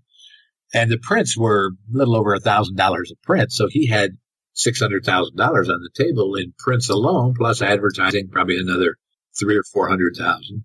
But the picture was doing exceptional business. And, uh, I began to think, wow, you know, I'm in Hollywood for 14 years and joysticks was my 10th picture. And finally it, it appeared like I really had a hit. And when you have a hit picture, a couple of things happen. One, you can make a lot of money, which is very nice. Two, even more importantly, you can continue to make movies because suddenly the powers that be say, oh, Greydon Clark has this hit joysticks. They don't care if the picture's good or bad, or most of them don't even see it. They just look at the box office result. And somehow they think, well, he has the Midas touch. He knows what he's doing. So let's finance his next picture. So the months go by and it's now six months after I had delivered the picture to the distributor. And uh, at that time, he owed me, well, he owed me the 200000 guaranteed payment that was due in six months, but he also owed me from the distribution of the picture probably close to a million dollars. But I knew that it takes a long time for the theaters to pay the distributor and then for the distributor to pay the producer. But I had the 200,000 that was due me. So I called the guy and I said, uh, I called him on like a Wednesday and the 200,000 was due the following Monday. And I said to him, listen, I'm about to buy some real estate that I really can't afford, but uh, I want to make certain that the 200,000 will be timely. No problem, Greydon. No problem at all. You'll have it on Monday. I'll wire it to your account. And Monday comes, no money. I thought, oh shit. I've had distributor problems in the past with other films where distributors ripped me off. But, uh, there was so much money being made by the picture. I, I really felt secure because, uh, you know, the picture, picture ended up doing over $6 million. And basically I would have had, well, at least a third of that, 2 million. So anyhow, time for the $200,000 payment and it didn't come. So naturally I called Salt Lake and asked for the president of the company. Well, no, he wasn't there. He was on an airplane heading to New York. Next day, I finally reached him in New York. I said, I thought you told me there'd be no problem with that 200 grand you owed me. Well, the distributor, I mean, the, excuse me, the exhibitors are not paying me on time and we're having a little cash flow problem. Well, I knew that the chances of me getting the money that were fast becoming slimmer and slimmer. So, uh, long story short, the distributor filed bankruptcy about maybe a month or month and a half later. And, uh, there was a creditors meeting in New York City. And I went there because he owed me a lot of money. And I got there and there were laboratories, Canadian laboratories and advertising agencies and shipping companies and everybody was there around a big table at his New York attorney's office where he said, look, we're filing bankruptcy. Sorry, guys. You know, and everybody around the table were owed. I was probably the biggest creditor actually, but maybe, maybe some laboratories were equivalent or slightly more than what he owed me because uh, there was various advertising agencies which he owed considerable to, but they were split up into various territories. So I thought, oh Christ, here, you know, I'm not going to collect my money after 14 years of fighting these wars. So I went to him and I got him to agree to return the rights to joysticks to me.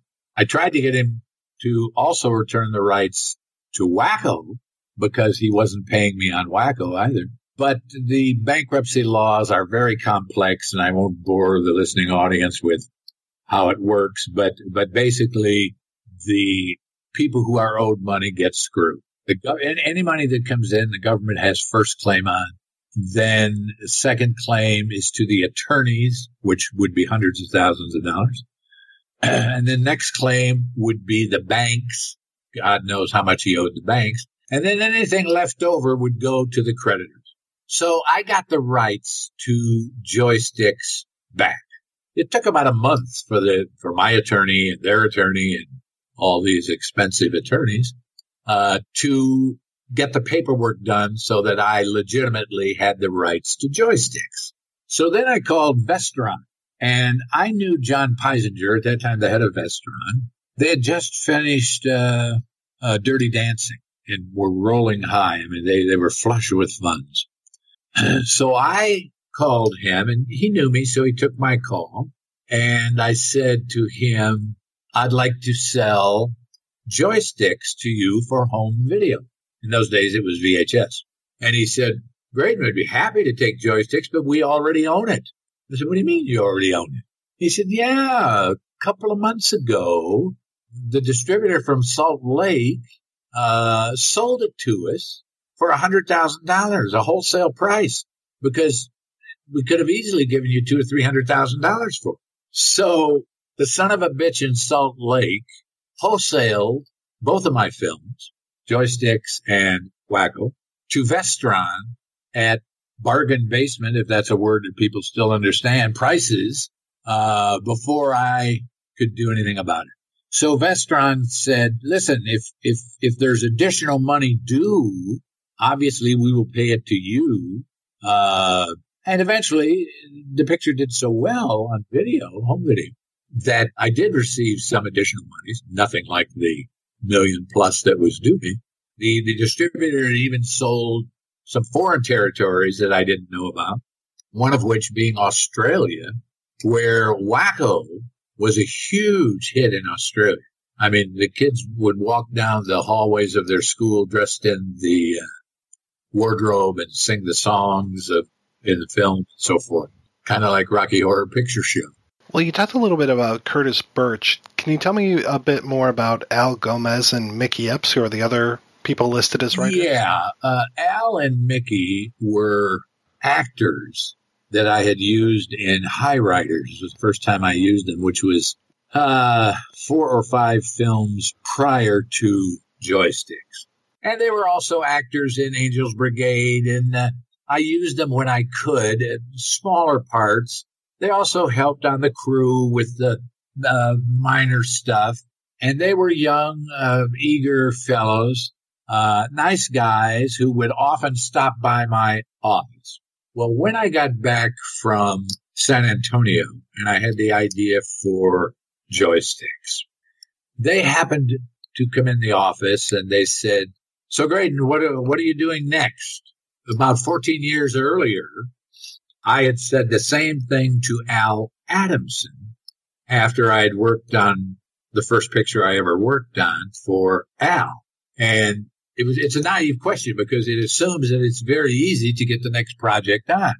And I remember thinking, Christ, that's the same thing I said to Al Adamson after he, after I'd worked as really his gopher on a film. Uh, I said, so Al, what's next? And he looked at me like I was crazy. He said, I don't know what's next, you know. But in this case, they said, what's next? And I said, well, I'm going to do a picture about video arcades. And they said, well, let us write it. Let us write it. And I said, well, have you ever written anything? No, no. I said, well, guys, and they said, look, look, we'll write it for free. Uh, and if you use it, give us a thousand bucks or something and, uh, give us screen credit because that would mean a lot to us. And I said, well, Curtis Burch happened to be out of town. His family was in Texas and he was visiting them. So I said, okay, look, Kurt's going to be back in a couple of weeks. He and I are going to write the script. But if in these two weeks you guys want to take a shot at this, you know, don't feel disappointed now if I, if I don't use it or use you or anything.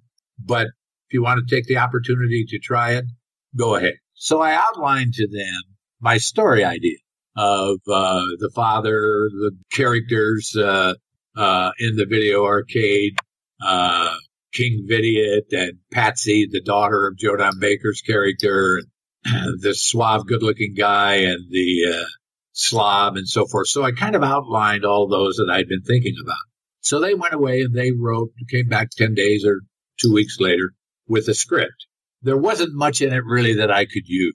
I mean, they they were good guys, intelligent guys. I used them on the on on the picture and used them on a couple of other pictures after that, but not as writers. So I said to them, look, guys, Kurt and I are really going to write it. Uh, we're not going to use really any of your stuff. They said, oh, can you know, can you give us a credit on it? I said, sure. If it helps you in your career, I'll give you screen credit. So it really was a, uh, a lessening of Curtis Burch's work as a screenwriter. And because I didn't want to have too many writers' name on it, I did not take any writer credit at all but uh, basically they had very, very little to do with the finished script. Where did you find uh, Jim Greenleaf and um, oh God, I, I, love these guys' yeah, names. It's uh, Jim these... Greenleaf and Leif Green. Well, uh, the way casting worked for me is I had Curtis Burch see people for each role, and he would see. You know, we we we we contacted all the agents and said, you know, gave them a list of the characters and a little breakdown of what they were and so forth. And then they would submit uh, talent. And he would see, I don't know, 10, 12 different actors for each role. And meanwhile, I was busy preparing the picture. So I would have him bring to me as, excuse me, as callbacks, uh, three, sometimes four different actors that I would try to make a final decision on. So that's what happened. Uh, he saw these people and, uh, uh, now Scott McGinnis is the exception to that because Scott was in Wacko. So when we were writing the script, we thought, gee, Scott would be great if he's available. So the other parts, the Jim Greenleaf and Leif Green, uh, were, were brought in with two or three other guys, uh, or gals for each role. And then I made final decisions on them obviously Joe Don Baker has a lot of credits, but the other person who seemed like the most seasoned actor was Jon Gries. Yes, uh, Jon. Uh, Jon's father was a very famous uh, director, uh, Tom Gries, who had passed away very early. I think really in his late forties, early fifties.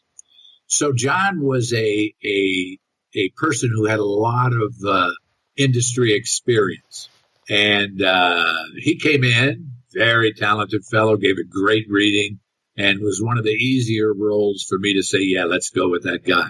He is so manic in that role. How how was he to work with on? You know, set? he was very good. Jonathan is nothing like that. He's a very cultured, calm, polite, intelligent, uh, at that time young man. I guess we were all younger.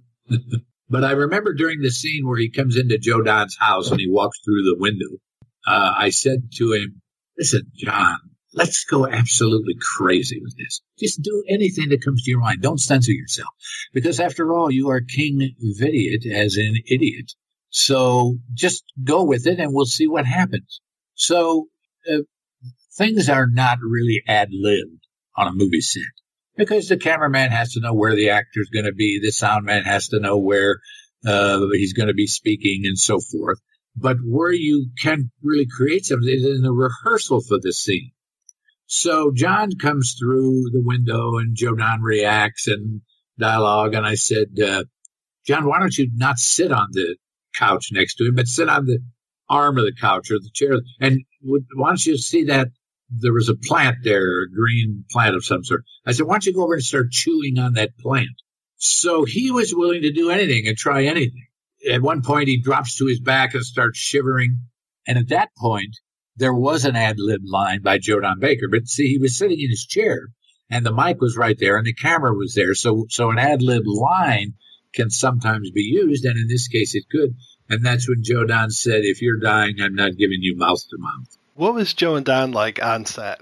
Joe Don, this is the second picture I worked with Joe Don. And then right after this picture, took me a couple of years after the picture to recover from the loss of all the money. But a couple of years after this, I made a picture in Malta with Joe Don called Final Justice. So all in all, we did three pictures together and he was terrific. I mean, uh, he was a great guy, a good friend. We would go to Laker games together and and uh, just a, a, a, a wonderful all around purpose, as well as everybody realizes what a great actor he is. And he, he's very inventive and, and willing to work with young people who are not nearly as experienced as him. Just an all around good, good guy. Now, this was one of several films that you made with your wife, Jacqueline Cole. How was it directing her? Well, Jackie and I, by this time, we'd been together oh my God, I don't know. This was what, 82? And we got together in uh, 1968. So you do the math, how six, seven, eight years, whatever it is, maybe longer than that. 14, my God. Uh, yeah, that makes sense.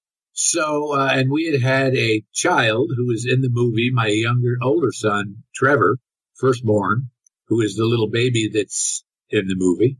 Uh, and, and we had worked together uh, on four or five films.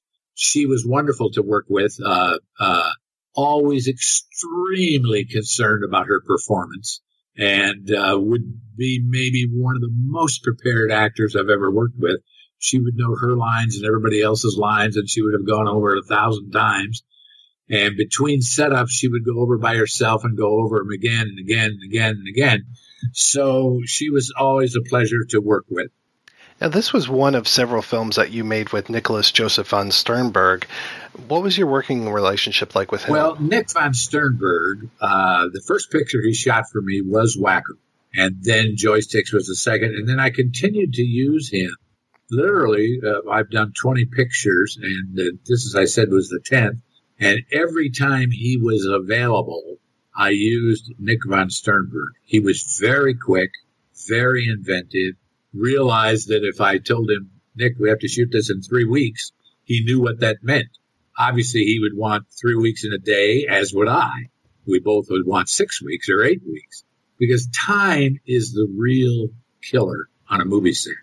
When you have limited budget, and mine were always limited, I didn't have a studio I could go back to and say, well, listen, I need a little more money. I'm running over. This was basically my money. And I had X amount and didn't have any any way to get more money. So if I told Nick we had to shoot it in three weeks, he knew that it would be shot in three weeks. So we both had to make compromises as to time. And uh, he was he was wonderful, wonderful to work with. A very pleasant fellow, great demeanor on the set, and extremely, extremely talented. Do I remember right that when this opened, it opened so big that you made um, Entertainment yes, Tonight? Uh, uh, Mary Hart was uh, on it in those days as the host. And they always listed on Monday the top grossing pictures for the week, weekend. And Joysticks was the number one picture in the country. And she said, I don't understand how a little picture nobody ever heard of became the top grossing picture. And I knew how because number one, it was a teen comedy. Number two, it was about video arcades and it had TNA in it and it was fun and who wouldn't want to go see that? Because as I say, by then there were thousands and thousands of video arcades across the United States. The soundtrack for the movie is so fantastic, especially that opening song. Can you tell me a little bit about the making of the music for it? My music in those days was handled by a fellow by the name of John Caper. You may know the name Bronislaw Kaper, who was a very famous uh, composer in the well 40s primarily, but 30s, 40s, and 50s. Uh, John was his son, and he did huge, huge films. What John would do is, uh, and I hired him. I guess this was my third picture with him. Uh, I would hire John for a flat fee, and he would then put together the music soundtrack for me. He would go out and find the writers, the composers, the arrangers, the musicians, the singers, if there was a song involved, which in this case there was. Uh, he would handle all that. Then he would bring to me temp tracks and say, what do you think? Well, to be honest with you, I think I know a little bit about how films are made, but if there's one department, and people could argue there are many, that I know very little about, that is music. If you said to me, do you think we should add horns or strings? I wouldn't have any idea how to answer that. But I did know where I wanted music in a picture. So we would sit at a moviola and go over the picture frame by frame saying, okay, we want music here. Usually it was obvious what kind of music. I mean, you know, uh, especially in a picture like joysticks, it's basically all fun music. But, uh, and then there were scenes where no, we don't want music here and so on and so forth. So, so he would go and he would bring back to me a temp track and say, what do you think? And nine times out of 10, I would say, geez, that's terrific. Now, when they brought the opening song for joysticks, I was thrilled beyond words because it's such a terrific song and it works so well in the picture. And, and I had told him, I said, look, I'm going to have a girl at a video arcade game playing, but I'm not going to show you the footage. I'm going to cut the footage to your song so that it was cut on the beat of the song. So, uh, he, he, uh, brought us that song because the, the, the rest of the picture, you show him the film and then he writes the music to the film. In the case of the opening song, we cut the picture to his song. It was a terrific, terrific song and uh, still holds up. Was there ever a soundtrack for the film? You know, it all got involved with the bankruptcy of the distributor. Uh, I have seen online that there are soundtracks out there, but I know very little about them. I I don't want to say that they're bootleg because maybe they made deals with the distributor that I didn't know about, but I had no involvement with them. You talked about Vestron having the rights for the film. Did you ever get them back? What's kind of the, the status of the film now? Well, uh, yes, I did get the rights when Vestron eventually filed bankruptcy.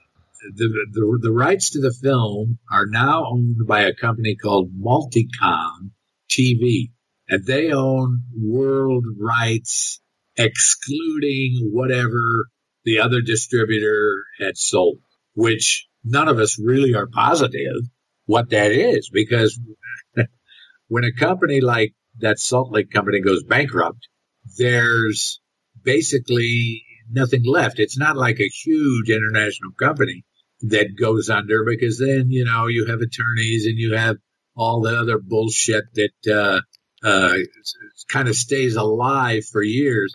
In this instance, when the bankruptcy was filed in a matter of months, everything just kind of disappeared into the woodwork. As far as I remember, there is a Blu-ray of joysticks out yes. there. And that, that was released by Multicom, which did acquire those rights from me and or Vestron or, or whatever was remained of Vestron. So this is 100% legit. So if I'm buying this, like, If I'm buying a copy of, of Joysticks on Blu-ray, are you getting a cut? No, I'm not. Uh, I sold my rights to all of my films. Oh, I'm going to guess two, three years ago, maybe more, uh, to Multicom. They're very large. They have, I would say thousands, but it might be a little bit less than a thousand. They have about a thousand, uh, or more titles that they own and distribute throughout the world, uh, joysticks being one of them. And a number of my other films, Hi-Riders and Black Shampoo and so forth. Did Wacko ever come out on Blu-ray? No, I hesitate slightly because no, not that I'm aware of, and I think I would be aware of it had it come out. When these movies are coming out, are they going to you for extras? Are they going to you for audio commentary? Yes. Uh, they, they, they, you know, want a director's comments. I'm always happy to do it as long as I receive a stipend of some sort. And what are you up to these days? Well, you know, I, I really haven't uh, done any any actual work on a film for a dozen years or so. Uh, don't think that I will. I'm pretty much retired, but I do, you know, stay online. Uh, you can go to GreydonClark.com and I sell some DVDs there that I have acquired from Multicom or wherever. And of course, I have my book.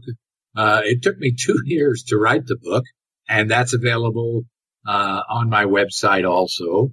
So uh, that keeps me pretty busy. But basically, filmmaking is a young person's game.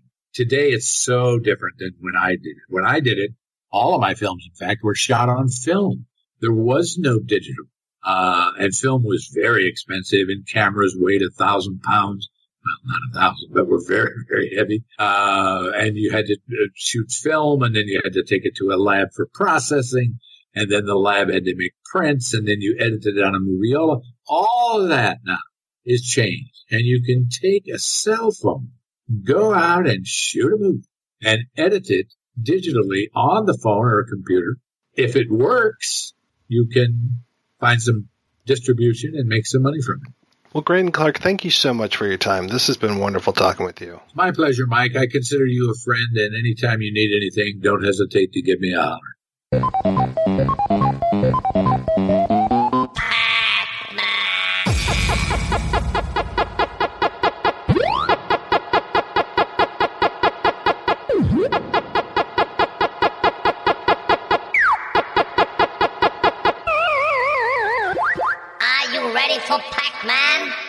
Up the son of Tom Gries, were you just destined to work in the entertainment industry? I certainly didn't think so, and I don't think he thought so. I mean, I, when I was a kid, I had I had absolutely no interest in in it whatsoever. You know, that was my father's job, and you know, yeah, it's cool. I thought, if anything, I would probably want to be a director because I loved the way that he had the respect and command on the set, and the idea of being getting to be really creative, on, you know, with a bunch of people working towards this common goal was always really cool to me. You know, that, you know, and when I was like, I don't know, 11 years old, I got a Super 8 movie camera, you know, and, and, and I would get all my friends together and we, we'd make little movies, you know.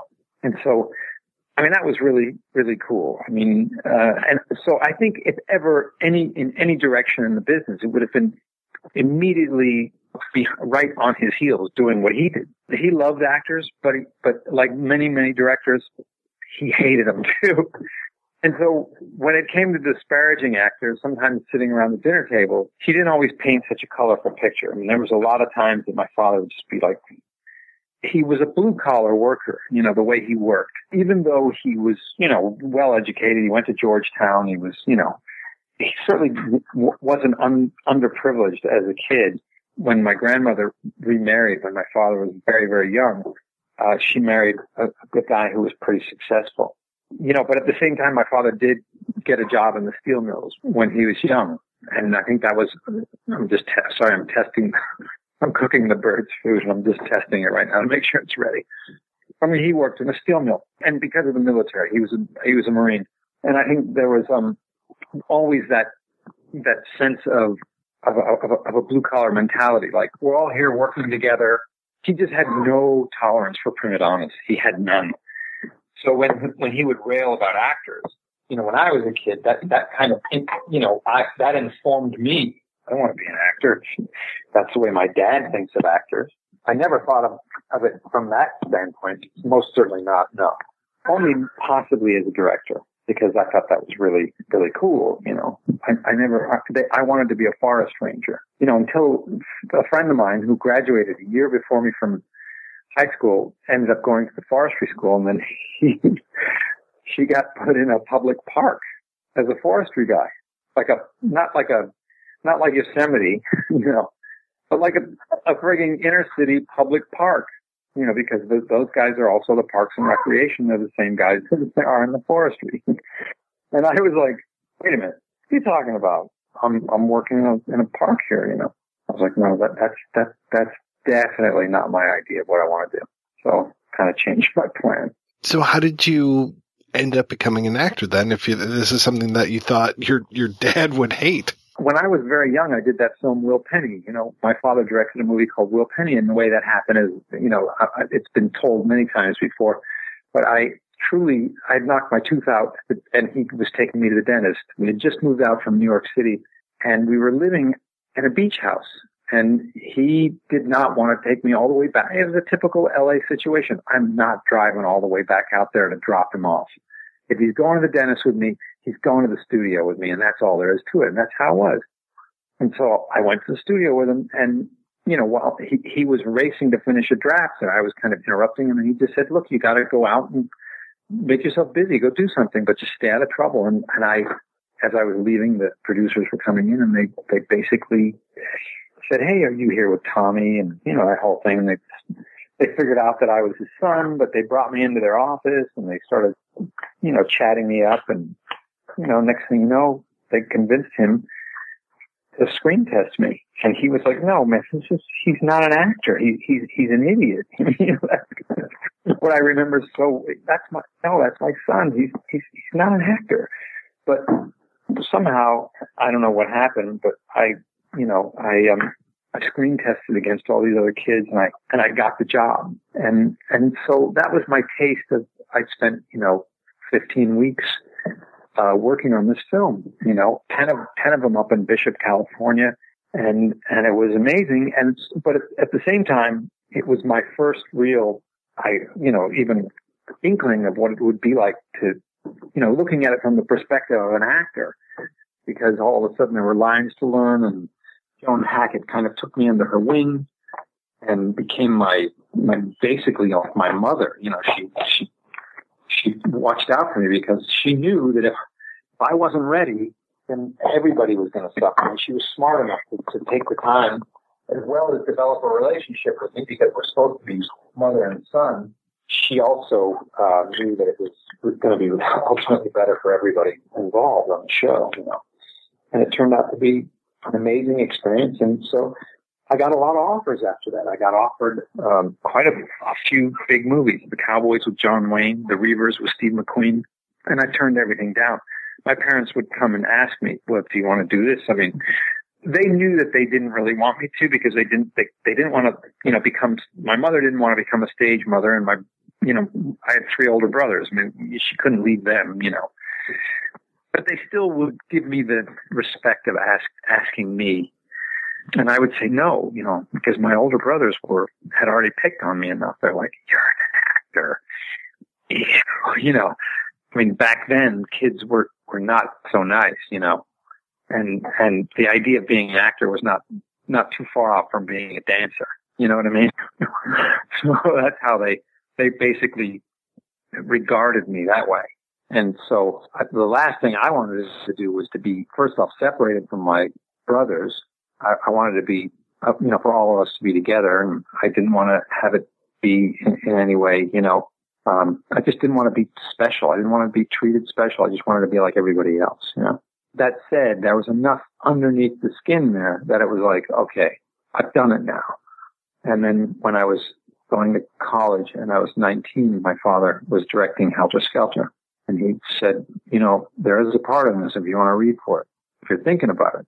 And I had kind of dabbled in going to a few classes at night, just the truth is I was dating a girl who, who had become a model and I'd visited a couple sets while she was working as, as a, in a, in commercials, you know, and I thought, and I, I should probably do this. There's money in this. You know what I mean? It was totally, there was no like, oh, I need to express myself. You know, it was purely just a, a, a guy who, who wanted to find an easy way make a buck. totally. So then when my father finally said, do you think you'd want to read? I said, I'll read. I'll, you know, I'll read. I hadn't done anything in 10 years, you know. He finally, uh, had a cocktail party. A bunch of his friends and people were there and, you know, being the kind of person he was, he, he was very smart and, and he, he kn- knows the difference from a nine year old kid to a 19 year old young man that, you know, maybe I was footloose and pretty easy doing Will Penny and comfortable.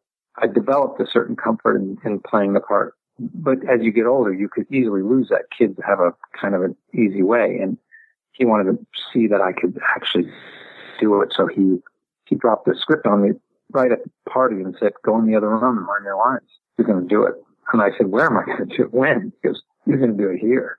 So there's all these, you know, this afternoon party with all these people standing around with their cocktail glasses and, you know, God knows what, you know. And I stepped in and, I read for the part. And he said, okay, I'm going to tell you three things. One, you got the job. Two, you're going to get your SAG card out of this. And I don't, and three, I don't want you to ever, ever ask me for a job.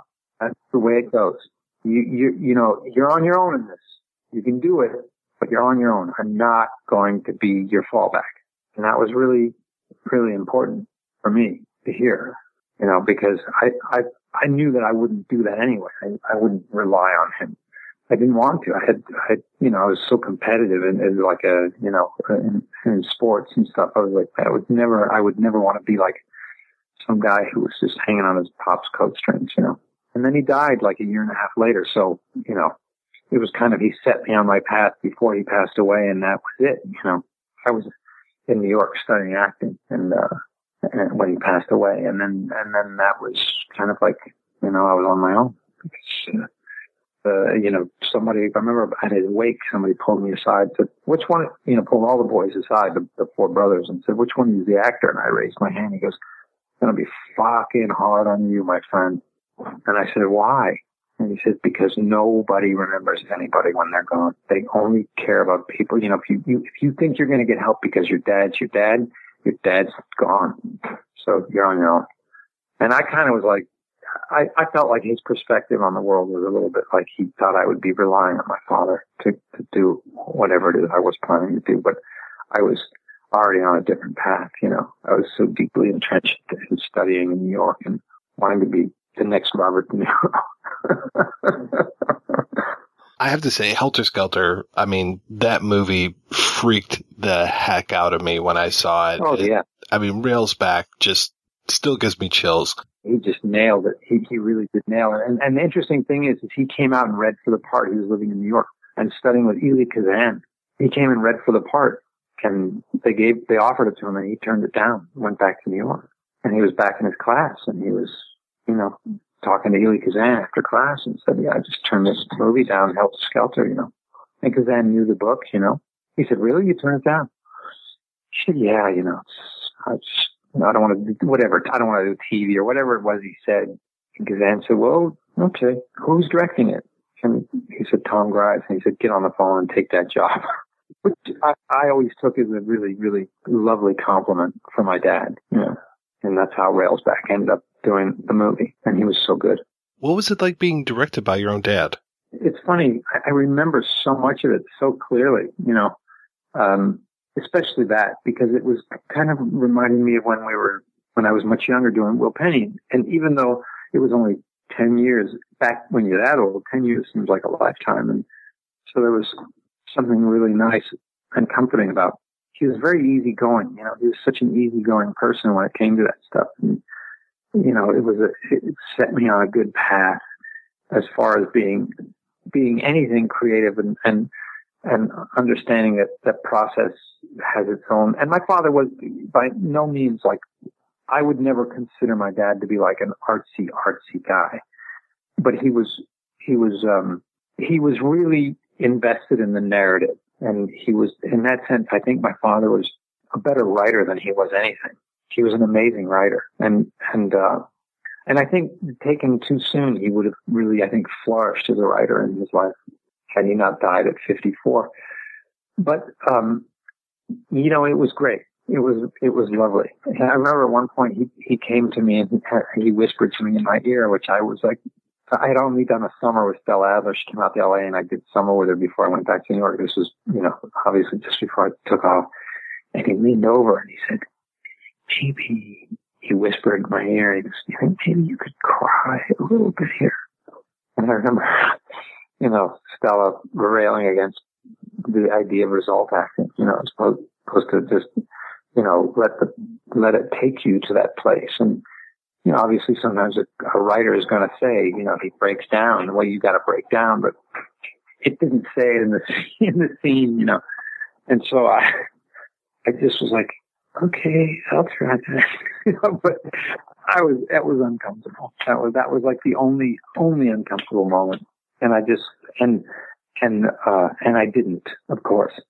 And later on, he said, you did the right thing because it's better to you want to, but not do it because you're scared rather than want to do it, which I thought was always a great note. You know, let, let the audience feel the, the, the fear through you as opposed to letting them watch you emote, you know, this is really important. Big lesson. I, I hope it's not an indelicate question, but I had a question for you about Christa Helm. Horrible, horrible experience, you know, in, in that sense to figure out after the fact what I had actually audibly witnessed, but not visually witnessed. It was um, some of the scariest noises I've, I've ever heard in my life, ever. Like scarier than any horror movie, anything. Enough to when I jumped out of my bed hearing it, I I had the you know the, when you get just goosebumps head to toe and you cannot control them it, it, it was as if instinctively I knew something was. At first, I thought it was truly like a, you know, like a raccoon and a cat having a fight or something, like, or a baby car. It just had this weird, weird, horrible, horrible sound. Yeah, you know, it's terrible. It's just and the fact that, and, and the fact that she knew my brother and knew other friends of mine, but particularly people that played music. You know, she was very much into the music scene, and uh, and so yeah, uh, it was that was awesome. I but beyond that, I, I I'd only met her once, but I didn't put I didn't put two and two together that the per, the person that I until obviously much much later, you know, even hearing her name when I had heard that the, this girl had been murdered, and that I had you know when I discovered you know, after the police came to the house and asked if we'd hear, heard anything or seen anything that night. And I, I, it, it had, it was so, so in the middle, I mean, literally three in the morning and I was in a dead sleep and it woke me out of a dead sleep.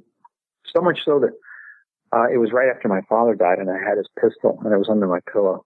And I remember I actually walked outside and looked down the block with the gun in my hand the, the police had said when I finally they left, they knocked on the door basically and asked us if we'd heard anything, and then you know I, it was one of those things where you kind of forget that you'd heard it, but then the minute he walked out, I remembered that night, and it was like it was a dream, you know.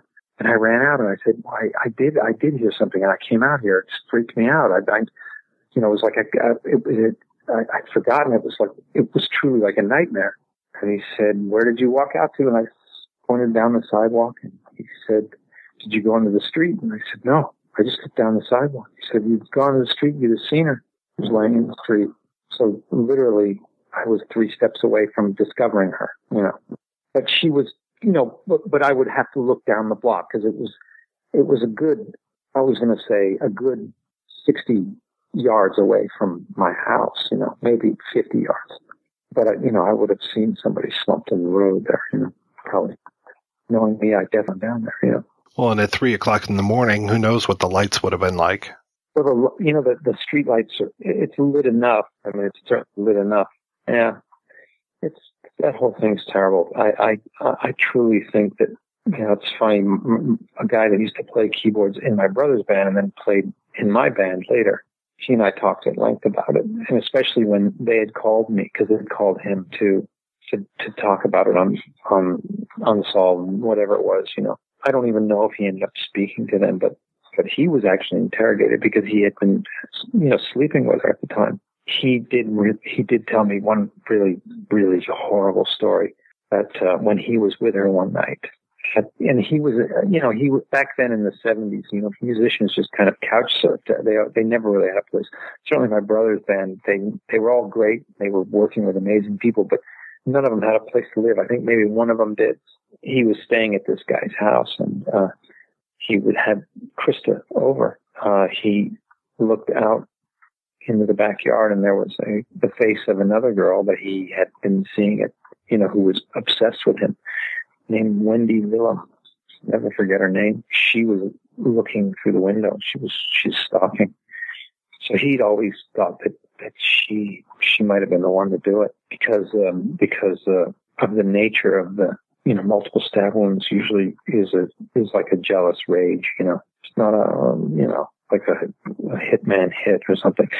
And apparently she knew and had been around a lot of people and seen a lot of crazy stuff. That you know, back then there was there was a real underbelly to Los Angeles that was dark and kind of wild, and and I'm sure you know she probably saw things that she wasn't supposed to. I'm sure. That must have been a really tough time of your life to undergo that and to have your dad passing away like four weeks earlier. That yeah, yeah, it was all so crazy at that time.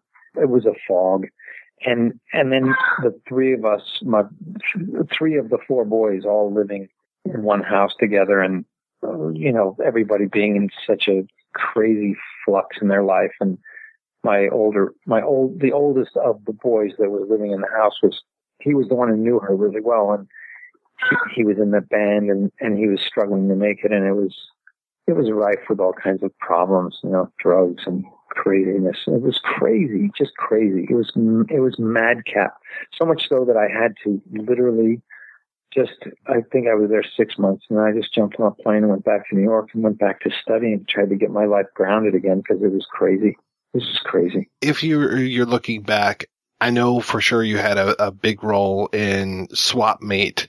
Would Oh. you say that that was your first lead? No, I mean, I, I let me see.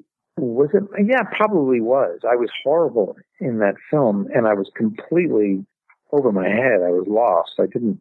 I didn't even have a, a, a, a you know, a, an ap- applicable technique to employ. I mean, I just didn't know what I was doing when I was doing that film, and um, I was not disciplined. Uh, and I could tell that the the producer Steve Krantz was deeply, deeply sorry that he'd hired me. And, and I think that it was a, it was a, it was a, um, it was a, something that I kind of looked at as, like, I kind of judged the film rather than looking at it as an opportunity for me to, to really get my head behind it and get really into it and work really hard and, and try things and turn out a performance. I just, but I, I didn't really know what I was doing. And, and it's, it's a pity because I, I was I was outmatched and outgunned. All those other young actors that I was working with were were far and away better and more devoted and more um, more uh, conscientious. I don't know. I just kind of I, I sometimes look back on that one and go, how did I allow myself to just not not just to not be present, you know? And I really wasn't. I was terrible, but it was a great, you know, it was an expensive I'm not going to say a great, but it was an expensive lesson. It was a really expensive lesson. And it was one that basically informed joysticks later that where I, I felt like I, I devoted myself in joysticks to just working harder and harder and harder. Know, so uh, this silly little film that Greydon was doing, I, I was never out of character and I was always, I was so invested in it. Your energy level as King Vidiot is just insane. How were you able to maintain that for so long? I think that it was. Thanks for saying. I think that you know, and and and and once again, even though when that film came out, I I wanted to kill myself. I was like, oh my god, I hate this. I'm terrible in this.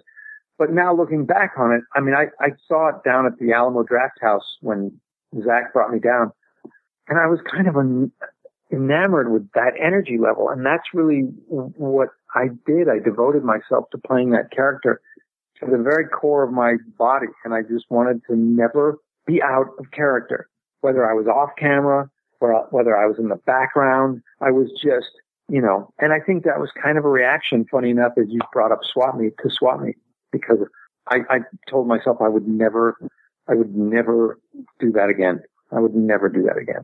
What do you remember about working on joysticks? I just remember going to work every day and feeling really fulfilled.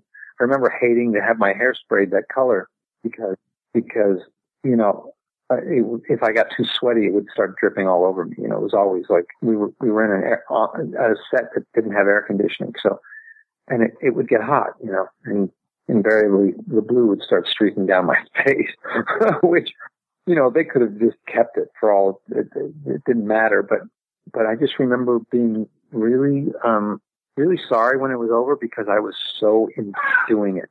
I was just so into doing it and, and, uh, and, you know, uh, spending as much time there. I, it was the first time anybody had ever shot a scene that I had been in, or a film for that matter, where Greydon says, okay, you see this, Jon? Here's where the camera's going to be. I want to show you where I'm going to be. I'm going to be back here. I was like, what? Yeah, I'm going to be back in this room looking at a monitor. It's going to be on the screen in a little video television, in a television back here. It was the first time that I'd ever seen anybody use that technology because my certainly my father didn't, and and they didn't on uh, you know when I worked with B.W.L. Norton on uh, on More American Graffiti, and I did the what is it Chicken Chronicles. I mean, those directors were were, were right there looking over the camera. Swap Meet, same thing. They were looking over the camera. What kind of director is Greydon Clark to work with? The thing is, I, I'll I'll I'll never forget thinking about him with like some of the other directors that I was working with at that time, because B.W.L. Norton, you know, had done Cisco Pike, and he was kind of of that whole really that school of guys that I wanted to be working with. You know, I wanted to be working in like, two, I wanted to be working with the Monty Hellmans or the Francis Ford Coppolas, or you know, I wanted to work with those guys. You know, and uh, he he was kind of from that crew. Later on, much later on, just a side note, I met Monty Hellman and I couldn't stand him.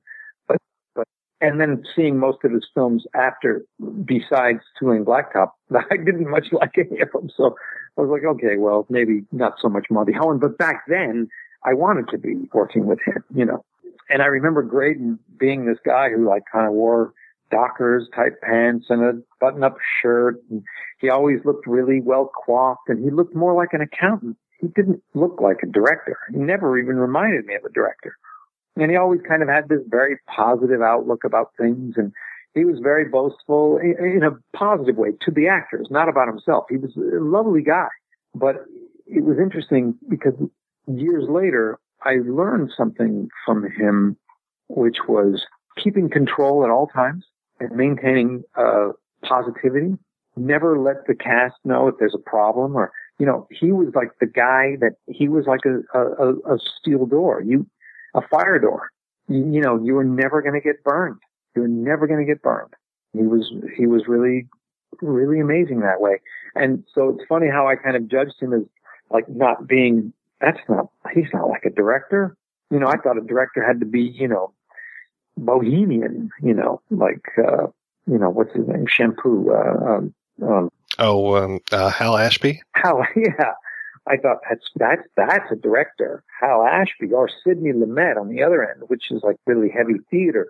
But this guy, he's just, you know, you know, he just, he, he had this way about him, but his creativity was, mm, mm, mm, in my estimation, now looking back, you know, with eh, with the wisdom that I've eh, accrued, his his creativity was was was no less, you know, than than the people that I'm mentioning. It just happened to be that the genre that he was working in was a genre that he felt very comfortable in, you know you don't seem like the kind of an actor who is ashamed of any of the roles that they've been in. I mean, some people might look back and be like, "Oh, this was a cheesy sexploitation comedy uh, kind of thing." Me, Swap Meet might be the, be the one because it's the one, it's the one where I feel like, what was I thinking? You know, what was I thinking? Because because a little film like that back then, if you were if you really did well in the lead role, you know, your whole life would be different.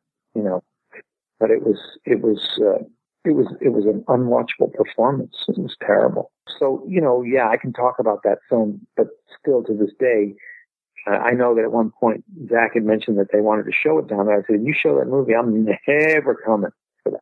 I, you won't see me sitting out there for that." You know, and there was another one. I think Monster Squad for me was another one that I. I mean, I have a few along the way that I'm not too happy with. I get Shorty, Monster Squad, and, and that. And I think Get Shorty mainly because I, I, you know, very quickly, Barry didn't you know, Barry hired me. I think I was like the 250th person who came in, and there's a lot of big name people that came in to read for that part. But he had a lot of names in the movie, and he was comfortable with what he had. And I did something different, and he said, "You're the guy. I want you." And so when I got on set, I think I balked a little bit. I said partly me and partly him because he was like, "Don't take so much time." to do your don't you know just say the lines there's just too many people talking in this movie oh my god it's going to be 4 hours you know so i i didn't stick to my guns and just do the character that i knew i was going to i wanted to play i i got scared i was in a room with gene hackman and delroy lindo and john travolta and i i lost my grounding because he said that and i i i broke every rule that i've always followed you know just stick to your guns and do what you think is best and play your friggin' part. And it always, if you're locked into the character, it'll always be the right way to go. And I all of a sudden became somehow feeling like out of gratitude because I got this job in this great movie that I would do it faster and throw away some of the things that I had worked so hard to put in. And, and to me, looking at it, I, I looked lost, you know, and not lost, but, but not grounded, you know, the way that I knew I was. And even my agent at the time, the late Susan Smith, who was such a wonderful agent, she went to the premiere and she called me up. And, you know, she said, Johnny, you missed it. You, you missed it. And I said, you're right. I did. I knew it. I did it. I know it. She says, yeah, you missed it. You missed an opportunity to, to do what you can do. And I said, I know. That movie, Swap Meet, and Monster Squad. Those are the three. It's funny because Monster Squad is one of those beloved movies that just people can not say enough good things about. So you have to feel a little bit ambivalent that this is one of the movies you're known for the best, but yet you're not happy with your own performance. Yeah, I never was. I mean, I, I think that, um, I, I don't know why. I don't know why. I, I, I, I don't know. It was just one of those things where I, I don't know. I mean, Peter Hyams, I'd just done Running Scared and he, he was the executive producer of the movie and he just said, I'm going to put you in another film. And I guess maybe I, I never, I don't know. I, I, sometimes at that point in my career, it's funny, it's totally the reverse now. But at that point, I felt if I was just given a part, then maybe I wasn't worthy of the part. Good music, Picasso. My bird just put on a little song. He plays a little music toy. Good music. So I always have to tell him, hey, that's great. Good music, you knucklehead. He's a, he's called an eclectus parrot. And so he puts on his music box and he comes running right over and he looks at me like, did you hear that? I put it on. to get attention. He just wants attention.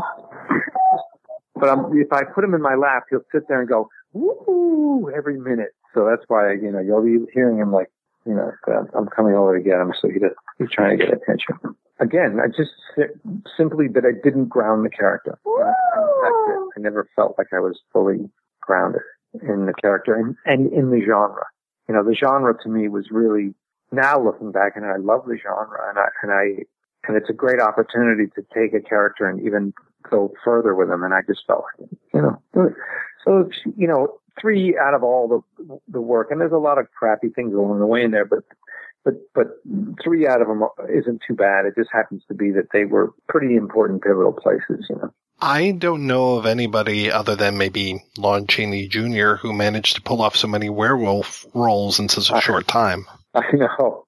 That's what I used to say. I'm like the I'm like the the, the contemporary Lon Chaney, like the new guy even though Fright Night Part Two, he wasn't really a werewolf. He was he was a vampire who who who became a wolf. But still, it still it still falls under the auspice of a werewolf. The first time I really remember seeing you, and it was one of those like, I'm sure right now you have a lot of people that come up to you and go, "Oh, Uncle Rico, Uncle Rico." Yeah. For me, if if I had seen you five years ago, I would have been like, "Oh, Lazlo," you know, because you were Lazlo to for me for a long, long time. You know, that was um, that was the, the, for me. I appreciate that. That was for me that that was the, the changing point in my life. You know, that was it. That's where I felt all the pieces started to come together, and I was and I was going to do what I was going to do. And, you know, that's why looking back at movies that happen, for, for movies to happen after that experience and for me to be unhappy with those movies, well, Kill Me Again is another one too that, that, that also was a little upsetting. You know, I just, I don't know, I, I, I just w- went through a few periods where there was so much going on that sometimes I couldn't slow everything down and just do my job, you know? And I think that, that, um, I never felt quite grounded in Kill Me Again. I mean, but that was partly because of, you know, there was problems on the set and there was a lot of turmoil on that film. But, but, but because of Real Genius, I feel like that that kind of set in stone the way that I liked, that I knew I had kind of accumulated my work method. I don't know, whatever you want to call it, but it kind of, it kind of became uh, synthesized there. It all kind of amalgamated itself right there every time I would see you on screen after that, just your mannerisms as Lazlo, that kind of hesitancy that you brought to the role, the being scared of the worldness, uh, it was, it was so pitch perfect. Oh, thank you. Well, you know, there was a little bit of Lazlo in that character Bruce that I did on The Pretender. A little bit of that, except Bruce was a, a, a lot less serious. He was just, you know, he represented the eyes of the the normal world because that world that that he was in was clearly nothing close to normal. So it was a great opportunity for him to have his um, a, a little bit of his his you know his his fear you know his I don't know you know, I mean, one of the directors used to say, "You're like the Barney Fife of the show." I said, "Don't you dare call me the Barney Fife of the show." but, but you know, there, there, he had a little bit of. I understand where he was coming from. I just was, I was like, I, I can't imagine. I, I don't look like Mister, you know, Limpet or whatever. Right. but, you were talking about working with this cast of like, say, Get Shorty, and you have been in so many great ensemble pieces. Like uh, September Gun is one that always comes to mind Wow. as far as how many terrific actors were in there. that was a lot of fun. It was a lot of fun to watch. I'm glad to hear that it was a lot of fun to make. Yeah, it was. It was a lot of fun. Yeah. Yeah, I, I've been lucky in that way. I mean, I feel like even the show that I'm doing now, uh, this show on Adult Swim, Dream Corp, I love this ensemble. It's just amazing. These kids, these, you know, they're just so good and they're so funny. And as I was saying to them afterwards, you know, they're like, "Oh, we really respect you. And we, I said, you guys, I swear to God, I feel like I'm, you're all Usain Bolt and I'm just trying to keep up. You know, they're, they're pretty amazing, pretty amazing. And I'm very excited that the show's been picked up. So we'll do a bunch more. Be really exciting. I've been lucky. Yeah. Uh, good ensembles. Yeah. The other one to me where everyone is just so perfect in all of their roles for me is Terror Vision. Uh huh. Yeah. It was fun. What a cat. I mean, it, it is just such a pleasure, especially Gerrit Graham, just watching him. Everyone is terrific in there. And then especially you playing that, that nice Irish boy, OD. Yeah, OD. And Burt Remsen, I think, is so good in that movie. Burt Remsen needed to to to work more as an actor. I mean, he started to towards the end of his life, but you know, obviously, being that he had one foot about you know eight inches shorter than you know a leg eight inches shorter than the other, and so he always had this kind of odd walk. But my God, was he a good actor? And and he was also a casting director for a while. You know, his wife Barbara Remsen, I believe, cast Helter Skelter. So crazy, crazy, crazy. Um, yeah, Gerrit Graham, uh, you know, uh, Chad Allen, uh, uh, oh, our, our, Alejandro? Ale- yeah, Alejandro Rey. Oh my God, what an amazing actor. He's so funny. He is really funny. Mary Woronov, legendary. I just love the the look of that movie. Everything just so candy colored and and unreal to it. Yeah. I think that half of that is Ted Nicolau, and the other half is that we shot it in Italy. and like, you know, that's the way the colors are. I mean, that's like the set directors. They, they, they, you know, they they make it their idea of America, which is really, really an interesting take. It's like, yeah, get get, and I can't. I'm sorry, but it's been so many freaking years. I can't remember the set designer's name, but let's take a classically Italian trained set designer and make and tell him to make we want you to make the quintessential American home and American world. And he can't help but but make it kind of, you know, Neapolitan. Like I said, you really to me were totally hitting your stride here in the mid 80s with Real Genius and Terrorvision. And then you mentioned before Running Scared. Yeah. I mean, that movie still to this day is one of my favorites. It was a great film and it was great working with Peter Hyams and it was great working with all those guys. And I'll tell you, not too many people know, but the way I got that film was, um, I had a meeting with Peter Hyams at MGM, which is now Sony. And we had a great meeting. And sitting out in the waiting room was Ray Liotta and David Caruso, right? They were the other two guys that he was meeting for the part that I was up to play. And, and Peter Hyams says, I really like you. I want you to do this movie, but I can't, I can't. If you have no film, I don't know what the, what, what are you going to show me? And of course, the only thing I'd done that I thought was anything respectable, but had not been finished yet was, was Real Genius. I didn't want to show him anything else, you know because everything else I thought was crap up to that point. You know, it was all part of like my my stepping stones, my stride. So I said, I- will figure it out, and uh, I said, I'll get you film this week.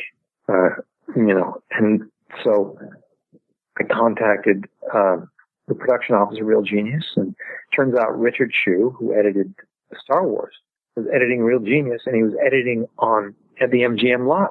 So I called him and I said, Hey, Richard is Jon Gries. And he's like, Oh my God, I love you in this movie. You know, he's being really sweet. And I said, Richard, I need to show some scenes. Do you think that you can help me out? He said, I have two of your scenes bookending these two reels. So we can, if you need to have them shown, we can send them somewhere and they'll just look at the beginning of this one and the beginning of it. It'll be a work print, but you know, I said, no problem. No problem. I said, let me get back to you. So I called operations at MGM and I said, Peter Hyams would like a screening room on Friday morning. If you could, uh, if you could arrange that uh, for Mr. Hyams. And they said, what would you like? A larger room? I said, sure. What do you have? And they said, well, we can give you the Cary Grant. There's nobody in. I said, well, he'll need a projectionist. And yeah, yeah. And of course, this goes on his tab, right? So I set it all up and then I called Richard Chew and said, get the film there by blah, blah, blah. And then I called Peter Hyams' office and I said, go to the Cary Grant screening room, uh, at, uh, 11 a.m. on Friday. He said, I'll do it.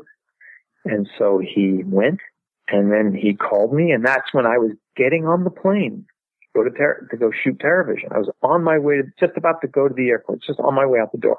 The phone rang and he said, John, seen your film. You're going to be the part. We're sending you the script. We'll make the offer. Just go do whatever you're doing and we'll take care of it. And that was just the most amazing feeling because the script arrived while I was in Italy shooting Terrorvision you know, living in this beautiful little bungalow on the beach, you know, the Adriatic. And uh, I think it was the Adriatic. It, was beautiful. No, not the Adriatic. No, it was the other side. So we were on the other side. We were on, you know, by Rome. So yeah, the Mediterranean or whatever it was, you know. And there was a little hotel called the Corsetti di Mar, and it was only 14 rooms, and they were bungalows, and it was beautiful, right on the beach and it was incredible. And all the other, you know, few, few of the other, Mary Woronov was there, and Diane Franklin was there, and I don't remember. Gerrit Graham may have been out there as well, and it was just, it was beautiful. It was beautiful. Turned into a really luscious, fun trip. And then, of course, going back and jumping into Running Scared was wonderful. Watching it, uh, you know, these days you look back and everybody in that movie is somebody. You know, to see such a young Joe Pantoliano in oh, there. It's like, yeah. what? The, oh yeah, I forgot. And he's he's almost wearing the King Vidiot hairstyle. Oh, I in that one. know, I know. I loved him. I, I love him. I mean, I haven't seen him. This I loved him. I loved him then.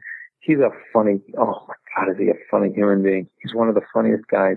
And we became really, really good friends, very close. And you know, he's just kind of, he, I don't know, he's kind of pulled himself out of the business, but I mean, I hope he's working. I don't, I, you know, I don't watch much of anything, but I, I hope he is because he's so good. You know, I have to tell you that uh, my wife is a huge Pretender fan. She's the one who got me into the show. Oh, cool. Yeah, she was um, very much. Uh, well, she she had a big time crush on the lead. Why am I forgetting Michael his name? Weiss. Well, my name's Michael White, so she was just like, "Oh yeah, you're so so, so close." well, when she's saying, "Oh, Michael, you better be careful," she might be thinking. Yeah, and that's another one with just such a great cast. I mean, Oh, yeah. um, I, I never know how you say uh, Patrick, Patrick. No, it's just Bauchau. Such a great actor, and then Michael T. Weiss was just uh, uh, amazing in that, and Andrea Parker. I mean, everyone was so good in that. and, and and Richard Marcus playing Dr. Raines and Jamie Denton, or now James Denton, and even Leland Orser, whom I've had the pleasure of working with a bunch of times, had a reoccurring role in that. And every time he showed up on the set, it was always exciting. You know, he was so good. I always love to see him show up and stuff. like his role in in Seven and um, Alien Resurrection. I mean, just whenever he shows up, he brings such a joy. He's Berlin Station now. He's so good. He's just good. He's just such such a solid actor. He's kind of when I was younger, the kind of actor that I hated because I wanted to be that grounded. You know what I mean? I was always a little too footloose and fancy, fancy free, and I wanted to be so grounded. I mean, I didn't really hate them. I, I envied them. I loved them for their uh, amazing talent and being so focused and grounded. He, he's so good. S- Such an inspiration for me. The Pretender was that your first directing job, doing an episode of that? Uh, you know, back in the, you know, yes, definitely of a narrative. I mean, I made a sh- couple of short films on my own as uh, narrative shorts that I never released or tried to release. Um, and I, but I was directing music videos. Uh, I, you know, there was a period of time just before I, I guess it was like 1990, 89, 88. I started um, directing music videos and shooting music videos for people. I was doing a lot of cinematography, uh, and and so I did these videos for Priority Records, which is kind of funny now because working with you know all those guys at that time, you know, then you see straight out of Compton, and I was I was in the mix, you know, at that time when all that was going on um, as a director, you know, and I sat in that office, Turner's office, when he was saying, you know, how he started this record company? You know, the raisins, you know, the, that was what he, that truly they made a record of the, of the, of the California raisins because they, of those commercials. And then they just started making, they made a record and as a one off and made so much money, they started a record label and then they became, you know, then the rest is history. I was doing a band called Low Profile. If you ever go on YouTube and look up Low Profile, uh, rap videos, or, you know, I did three of their videos and, and, um, so that's I was actually at that point in my life trying to transition away from from uh, acting into directing. So you know, but then I, I, I kept getting these you know twenty five thousand dollar budget videos, and I just there was I couldn't make any money. You know, it's, all the money would end up going into production because I was trying to make each one look better so I could kind of up my value, and it just became a vicious cycle. And so I think the last video I got offered was that a Naughty by Nature OPP, and I turned it down because they only they said our budget's ten thousand dollars. Well, what do you expect me to do? I'm going to fly me and my producer to New York. That's that's twenty percent of the budget right there. You know. I seem to barely remember that video, other than it just being like a crowd of Yeah, people it all was, it was like a terrible video. jumping Yeah, around. It was terrible video. and my concept was was much better, but you know, and they that's why they awarded it. And it would have been great because you know uh, to go from Tom, try priority over to Tommy Boy would have been you know kind of a coup. But um, I ended up doing uh, what did I end up doing? I, I guess September Gun. That's what I ended up doing. I took that. Was that the job I took? No. Uh, yeah. No. What was the? No. No. I ended up taking. What was the one? September Gun was with Patty Duke, right? What was the one I did with Judge Reinhold, a Western for T- Turner Network Television?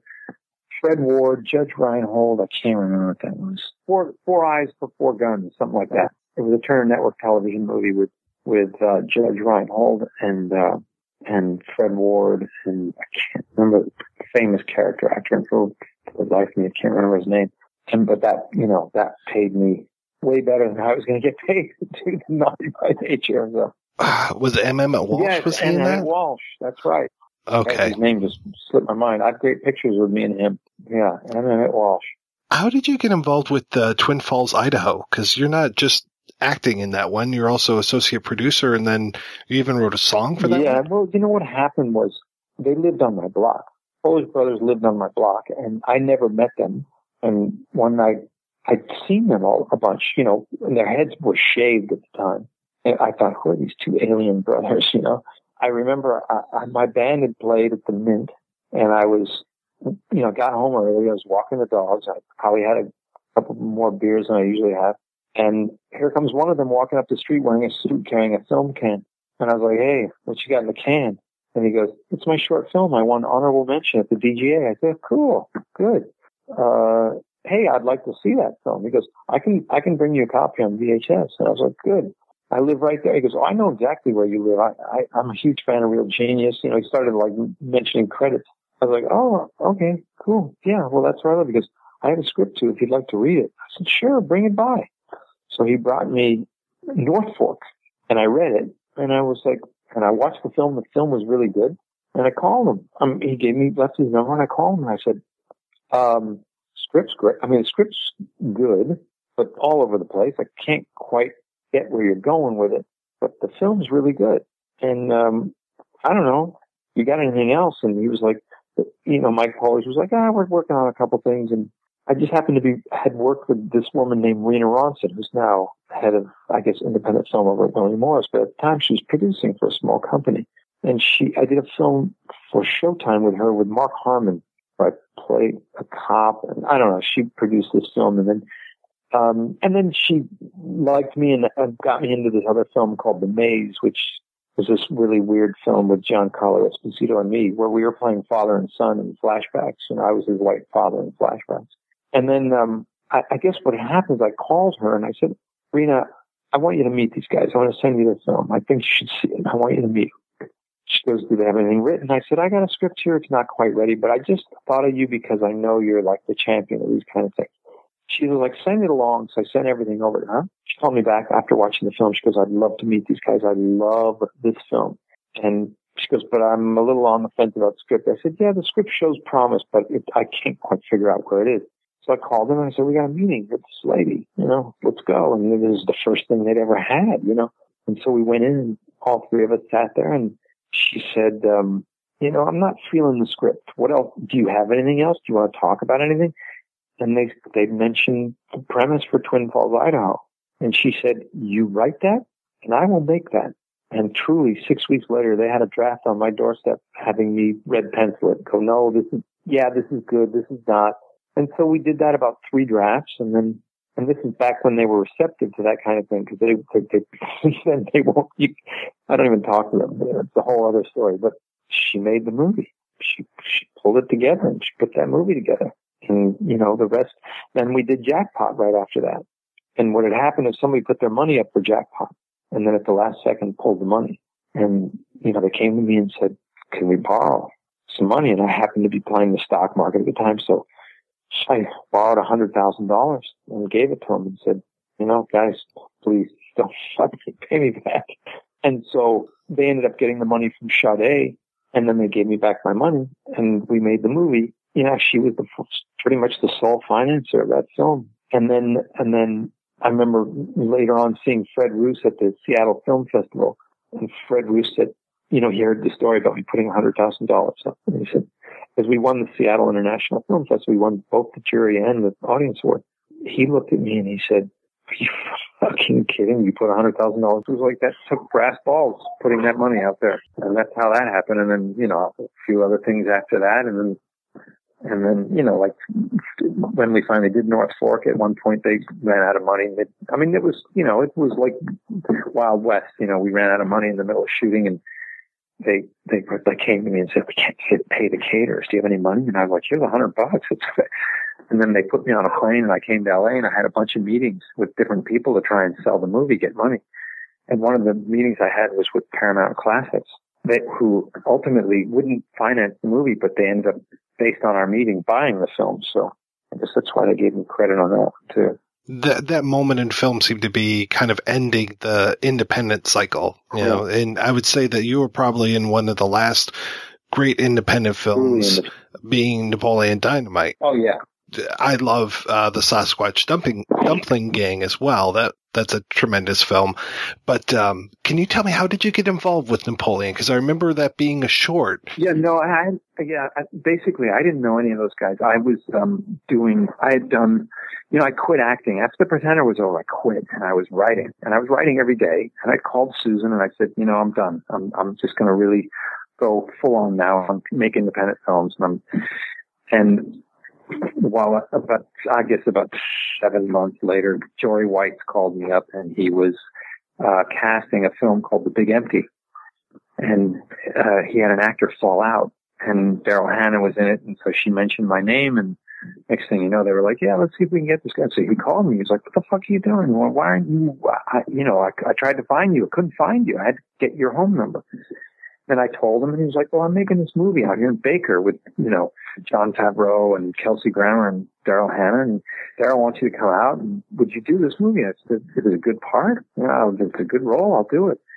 He said, "Let me send you the script." He sent me the script. I read it. I said, "Yeah, I'll come and do it." You know, it's a couple easy weeks of work, and I need the money, so I did the movie. Jory Weitz's moved on to Napoleon Dynamite, and so when they were casting Uncle Rico, they put out an offer to the guy from My Name Is Earl. What's his name? Uh, Jason Lee, right? Yeah, and and and and he turned it down. And you know, a lot of people apparently they've offered it to a few people who turned it down. And what happened was they were just sitting in the editing room. They were borrowing the editing room because the, the Big Empty was finished. And Jory asked if he could, you know, while these kids from Utah were out in Los Angeles trying to cast this movie, could we borrow the, the editing room because you know the movie was cut, and the editing room just so happened to be over at Fox uh, he basically just said, I, I think I want to show you this guy and showed some of my scenes from the big empty. And they just said, let's make an offer. And so that's, they just sent me the script and my manager called, my manager at the time, not the manager I'm now, and called and said, I don't think you should do this. These guys don't have any money. I don't even know who they are, but blah, blah, blah, blah, blah. And I was like, send me the script. Let me read it. And by page 15, I was laughing out loud and I called my manager and I said, you tell him I'm there. I'm doing it. And so that was it that is one of those movies. I mean, I'm squarely in the camp of I've, i love that film, but it is such a divisive film. Yeah.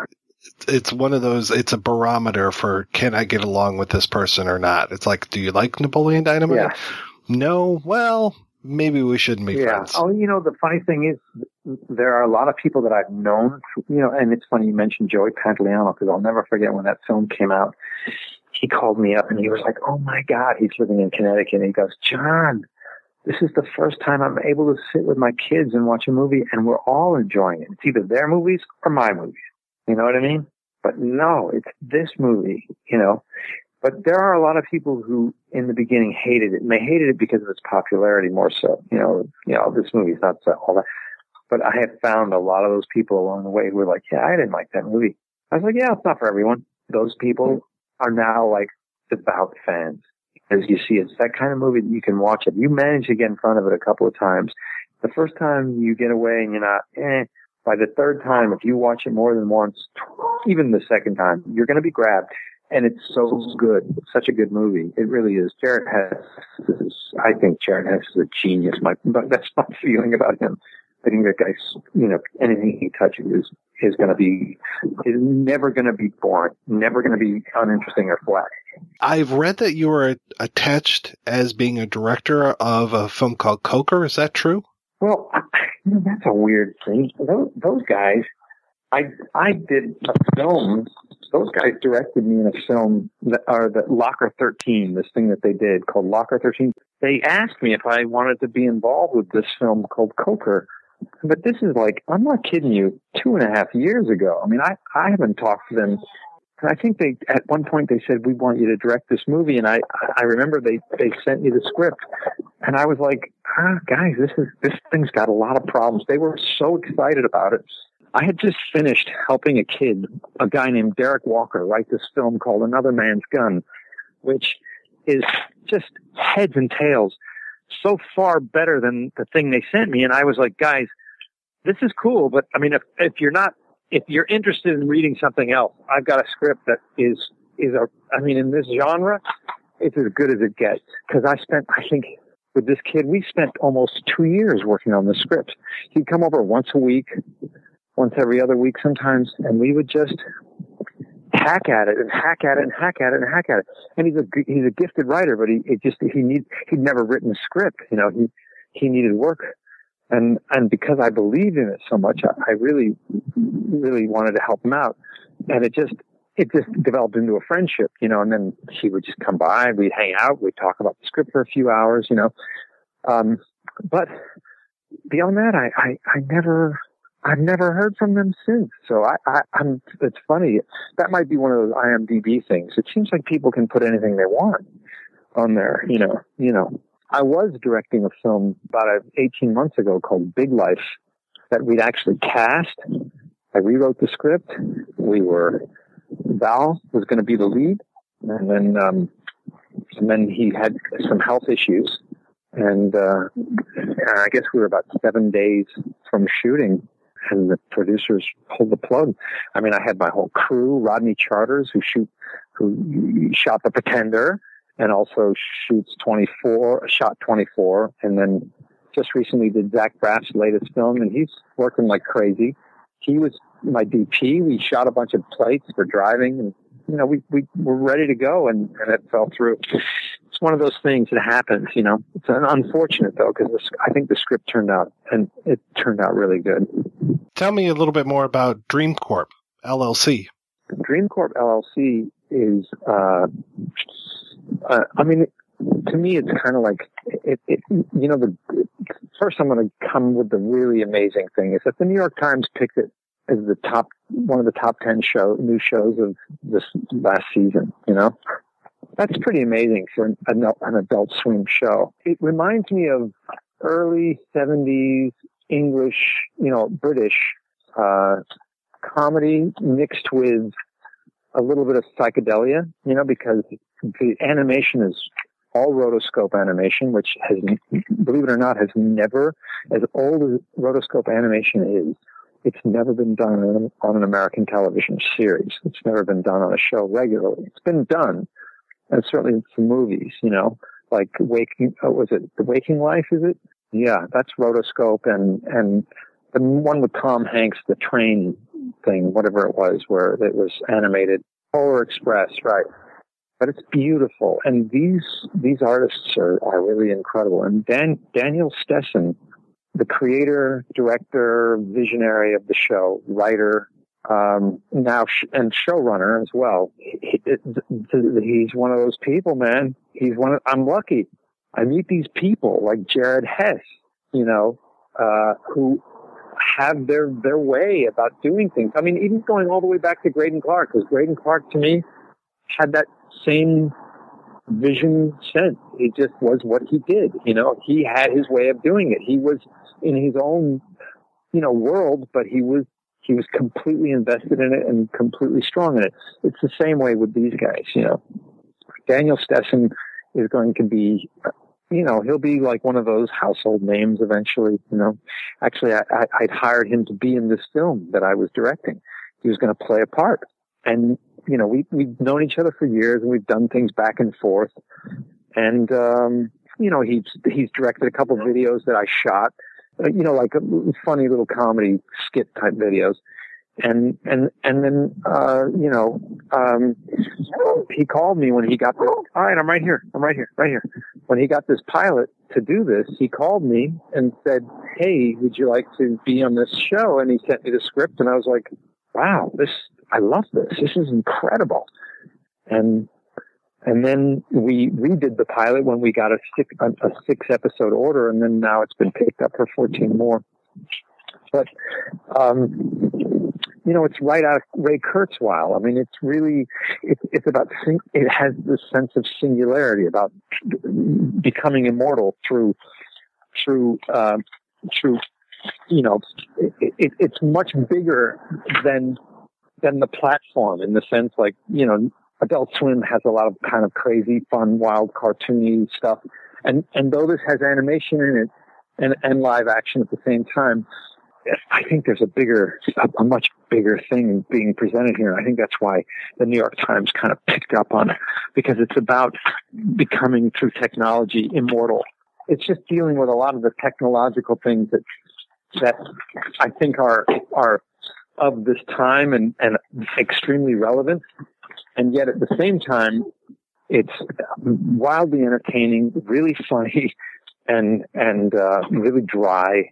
And I love the character. I mean, I love the character.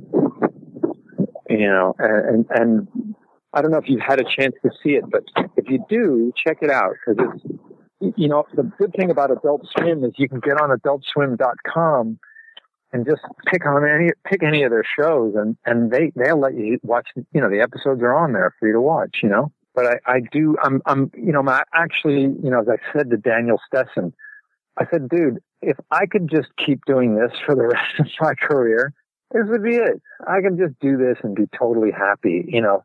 It's a lead character which is obviously a lot of fun you know but at the same time fully an ensemble cast because everybody's very very as, much a lead as as the lead character. It just so happens that I'm the doctor who runs the whole thing. But you know, everybody's you know Nick Rutherford or, or Stephanie Allynne or uh, Mark Proksch, who's ho- hilarious. Um, you know, it's just it's a it's a great great group, great group of people, really good. So it's it's very satisfying. It's purely satisfying. You know. Well, thank you so much. This has been a real pleasure talking Yeah, with you. Yeah, likewise. Nice. And anytime, anytime you, you know, if there's anything follow up or anything else you think of that you want to talk about or ask, I'm around. I mean, I'm, I'm just here hanging out. I, I'm trying, I, I don't want to say this out loud because somebody might hear it, but I, I've been offered a, a couple of different jobs in the last few weeks and I've turned them both down. But it's not that I'm turning work down. I just, I'm just enjoying not working right at the very moment, you know. So I'm around. I'm around. I'm writing. I'm, I mean, I am working. I'm just working on on my own thing a little bit.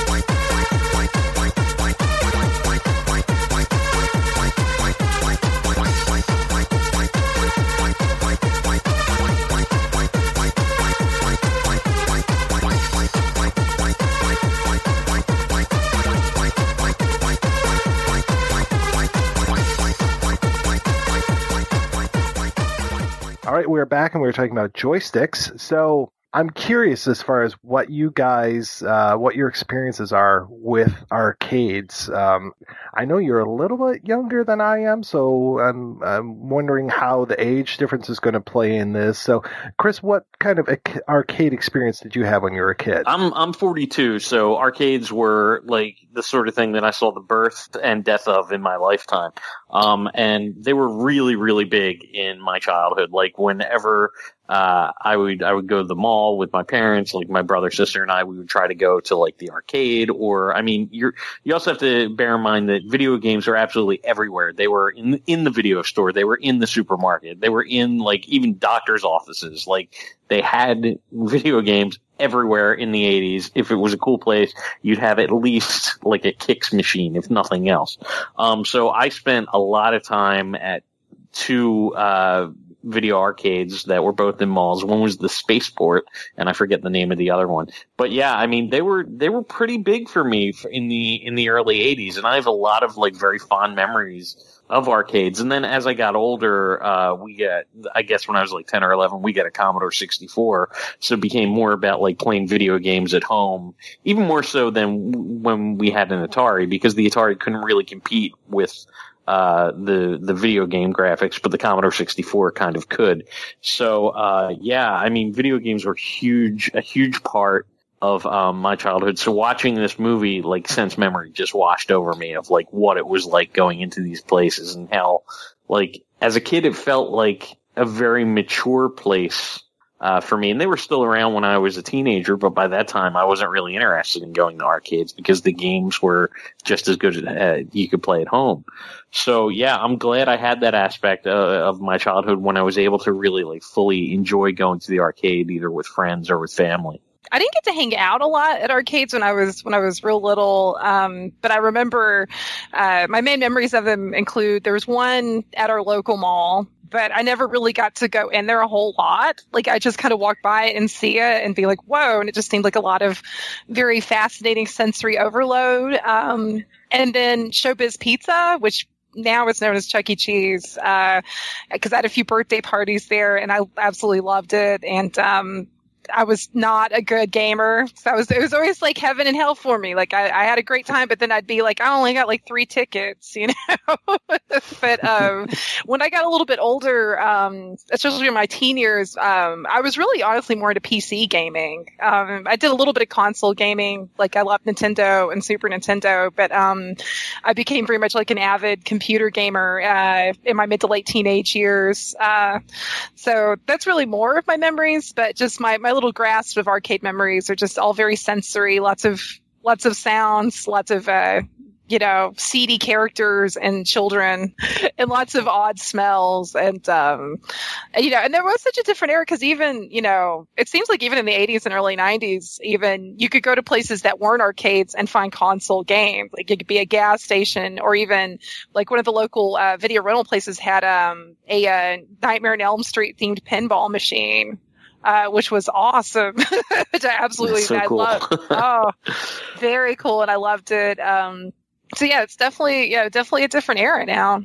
Yeah, I remember we had uh, the uh, local sub shop had amazing video games. When I went to college, we had video games in West Quad and pinball machines down in South Quad, and it was just like, yeah, they were everywhere and they, there's still a few places. They're kind of, they kind of hide out you know in like the the vestibules at uh red robin those kind of things. But yeah they were as, as you guys said they were everywhere. Every place you went you could find a video game and it was just so such a great thing because you'd be there stuck with your parents and it's like yeah i'm gonna go uh play some centipede. They've got like the sit down one with the the cool trackball and stuff and you get to whip it across and watch this you know watch them shoot all over the place.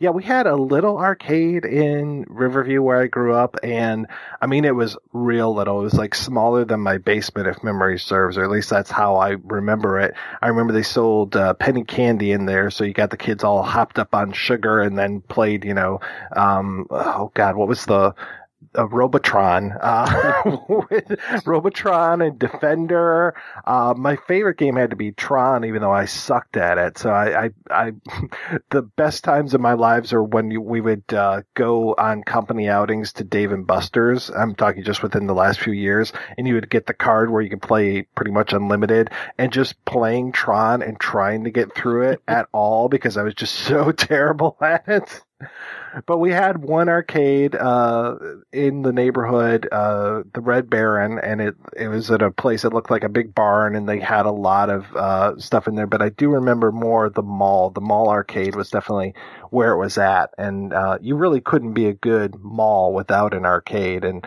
um, having you know good games in there. But um, do they still they still have Chuck E. Cheese's around? Don't they? Mhm. Oh yeah. Okay. I haven't been to a Chuck E. Cheese in a while, but because those animatronic animals kind of freak me out, so I, I would kind of stay away from them. You know that that's funny because I actually almost got kicked out of one uh, when I was six because I tried to jump on stage. Uh, and, uh, and be a part of the Rock-afire band. Oh, that's great. I, I, I clearly remember my mother having to pull me to like Heather no, um, which I which I heard a lot uh, in my childhood. um, actually, one quick thing, and I don't know if you're going to want to edit this in or leave it out, Mike, but I, I forgot to mention. I don't know if you guys noticed who um, in the credits one of one of the set painters in this film was Frank Silva, who was who was Bob in Twin Peaks. Holy shit! Isn't that amazing? I, I, I, I had to put that in my notes because I was like, oh my God, I love Frank Silva. I mean, and then of course that's how he got the role of Bob because he was a set painter for Twin Peaks and David Lynch saw him and was like, oh my God, this, you know, was so struck by his look. And can you imagine like you're playing a video game and you see like Bob come over your shoulder and his face is reflected in the. I I could totally see him like peeking out around the hot dog and the cleavage. That would have been.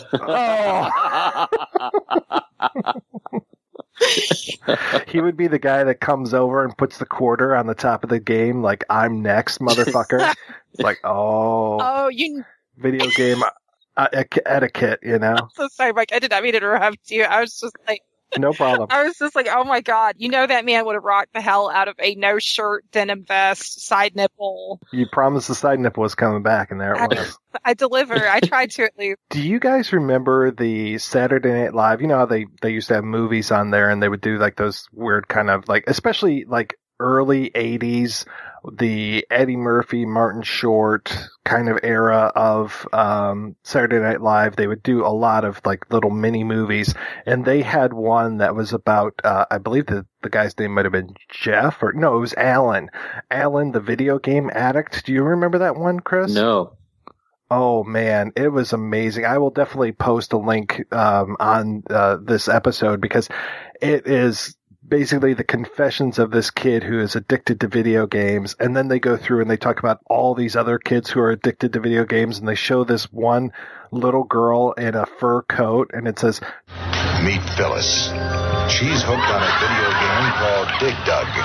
Tonight, Phyllis will earn $6.75. The hard way. A quarter at a time. And they interview this uh, this old guy, and he's just like, Sometimes out of my window at night, you know, and go to the arcade. Have you played Tron? Huh? It's totally awesome. Timmy is 11 years old. Timmy is seeking help. Alan is another story. Sure, I play a lot of games, but I think I can deal with it.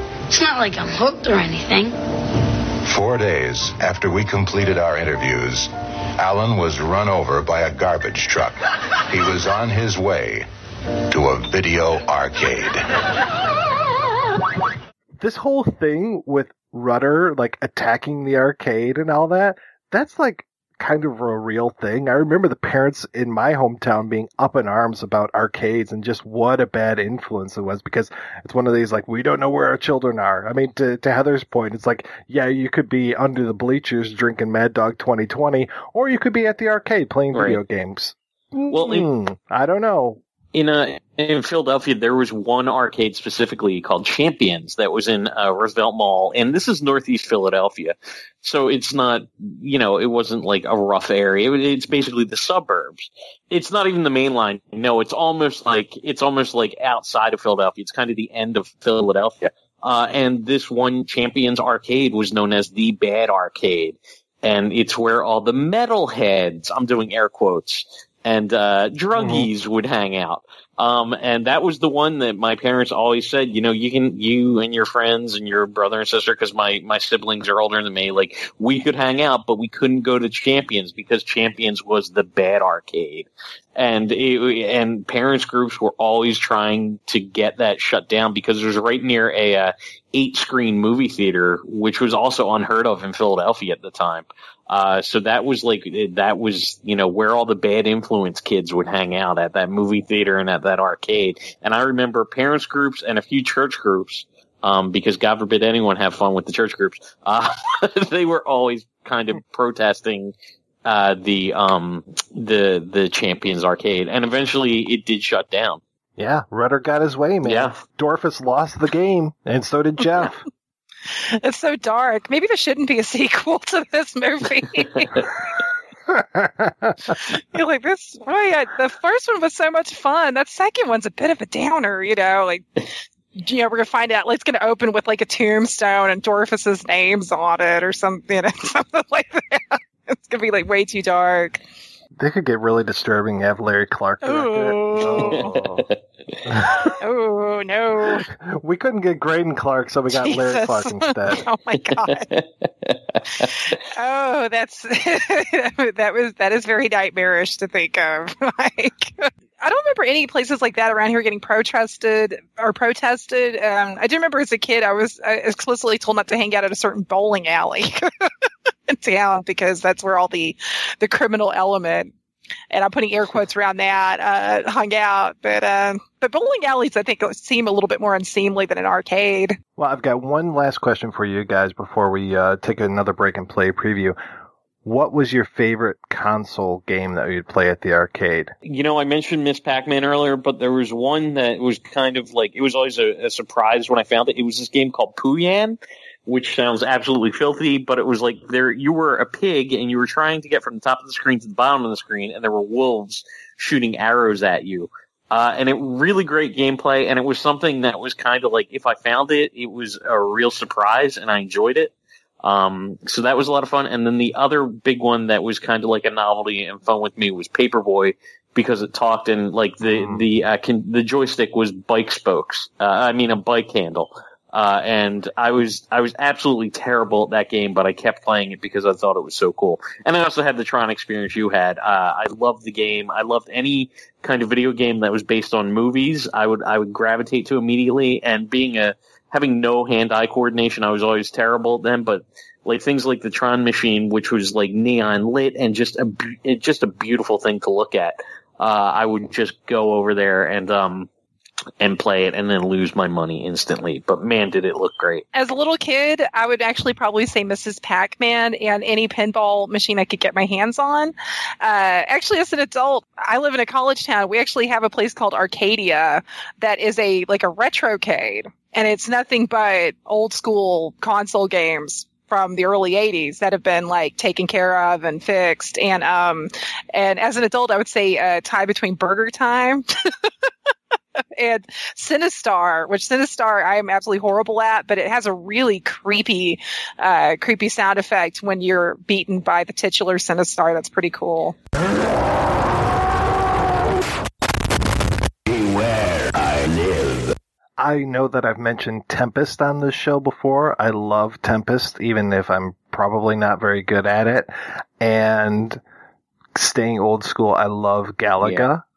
Something about that game, especially when they're coming down and you're able to just pick off all those guys all at one time. It's just like, yeah, you feel a real se- sense of accomplishment. Modern-ish video game. I loved Lethal Enforcers. I just loved shooting innocent bystanders. So take from that what you will. All right, we are going to take another break and play a preview for next week's show.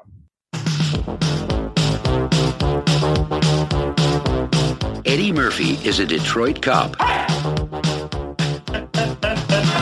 on vacation in Beverly Hills. I just got off the phone with an Inspector Todd in Detroit. He says if you're out here investigating the Tandino murder, you needn't bother coming back. I don't wanna take it anymore. For a man who claims to be on vacation, you look a lot like you're on a stakeout. Stakeout? No, no. I'm picnicking. This is like a picnic area. I have to ask you some questions about Michael Tandino. I've never been to a cell that had a phone in it. Can I stay for a while? Because I ordered some pizza. We have six witnesses that say you broke in and started tearing up the place, then jumped out the window. May I help you? Yeah. I'm looking for Victor Maitland. I have nothing to say to you.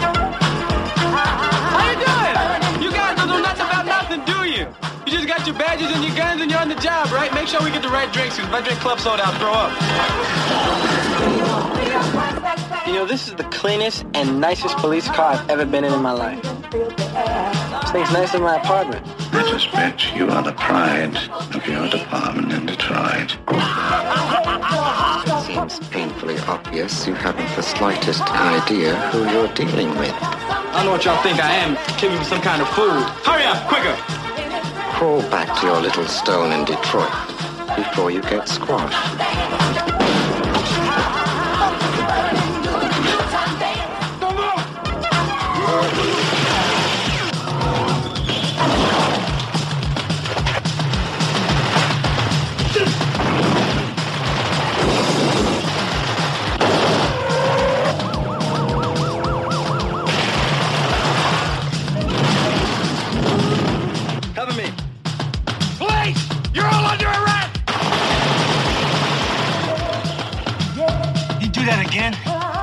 You myself. Eddie Murphy, Beverly Hills Cop.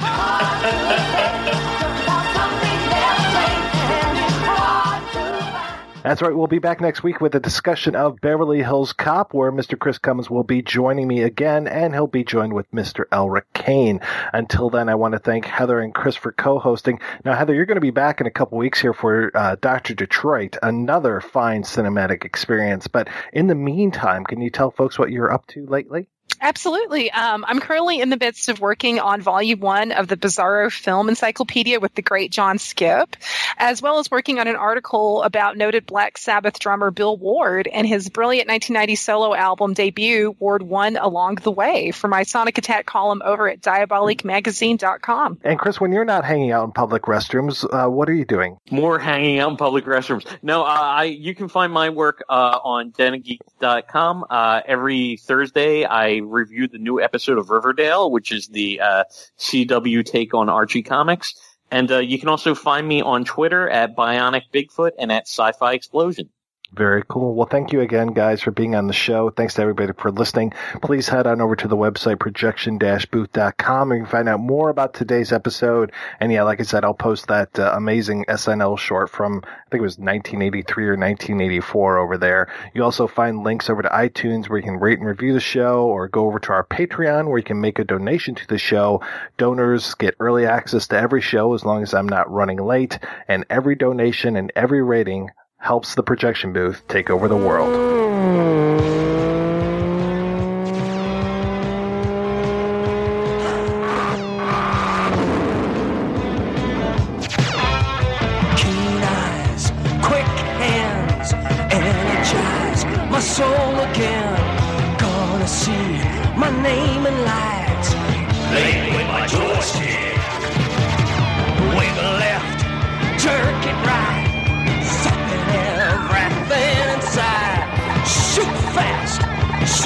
Shoot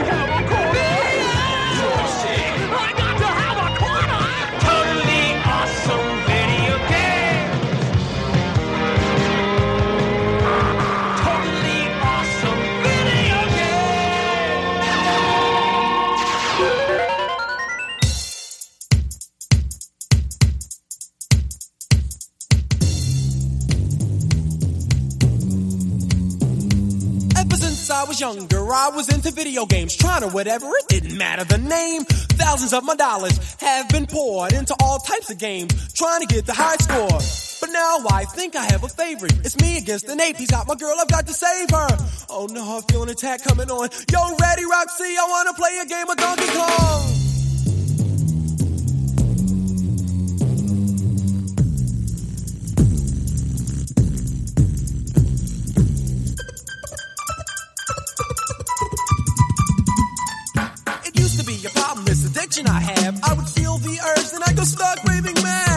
into the arcade, screaming and hollering, anticipating putting $25 in any machine. I was out of control. I didn't need quarters, I brought $10 bankrolls, bags of quarters. I was insane. People thought that I worked there and asked me for change, but I would get defensive and yell, Leave me alone! These are my quarters, stupid, go get your own! Dude walked away with just look in his eyes like, Yo, man, I wonder what's wrong with that guy. I was addicted, a video burnout, and I would go crazy when the guy would have to at midnight. I fall on my knees and say, have a hard time. One more game, please.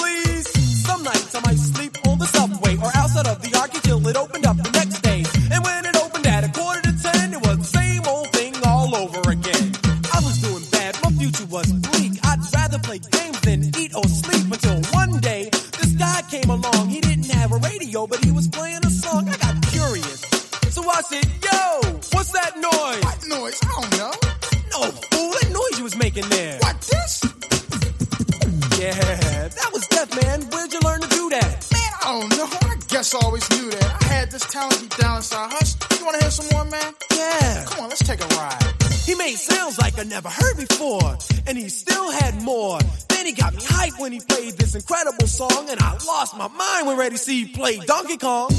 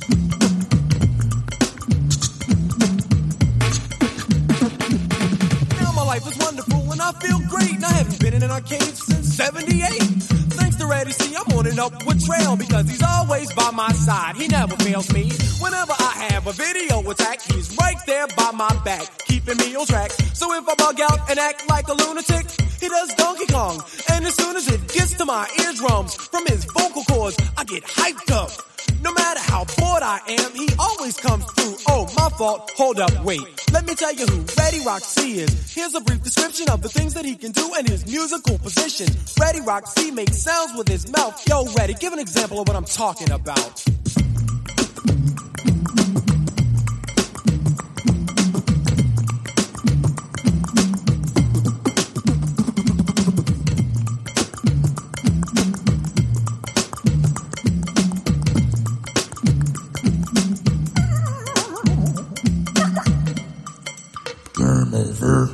Yo, scramming. Why are you still standing there? is over.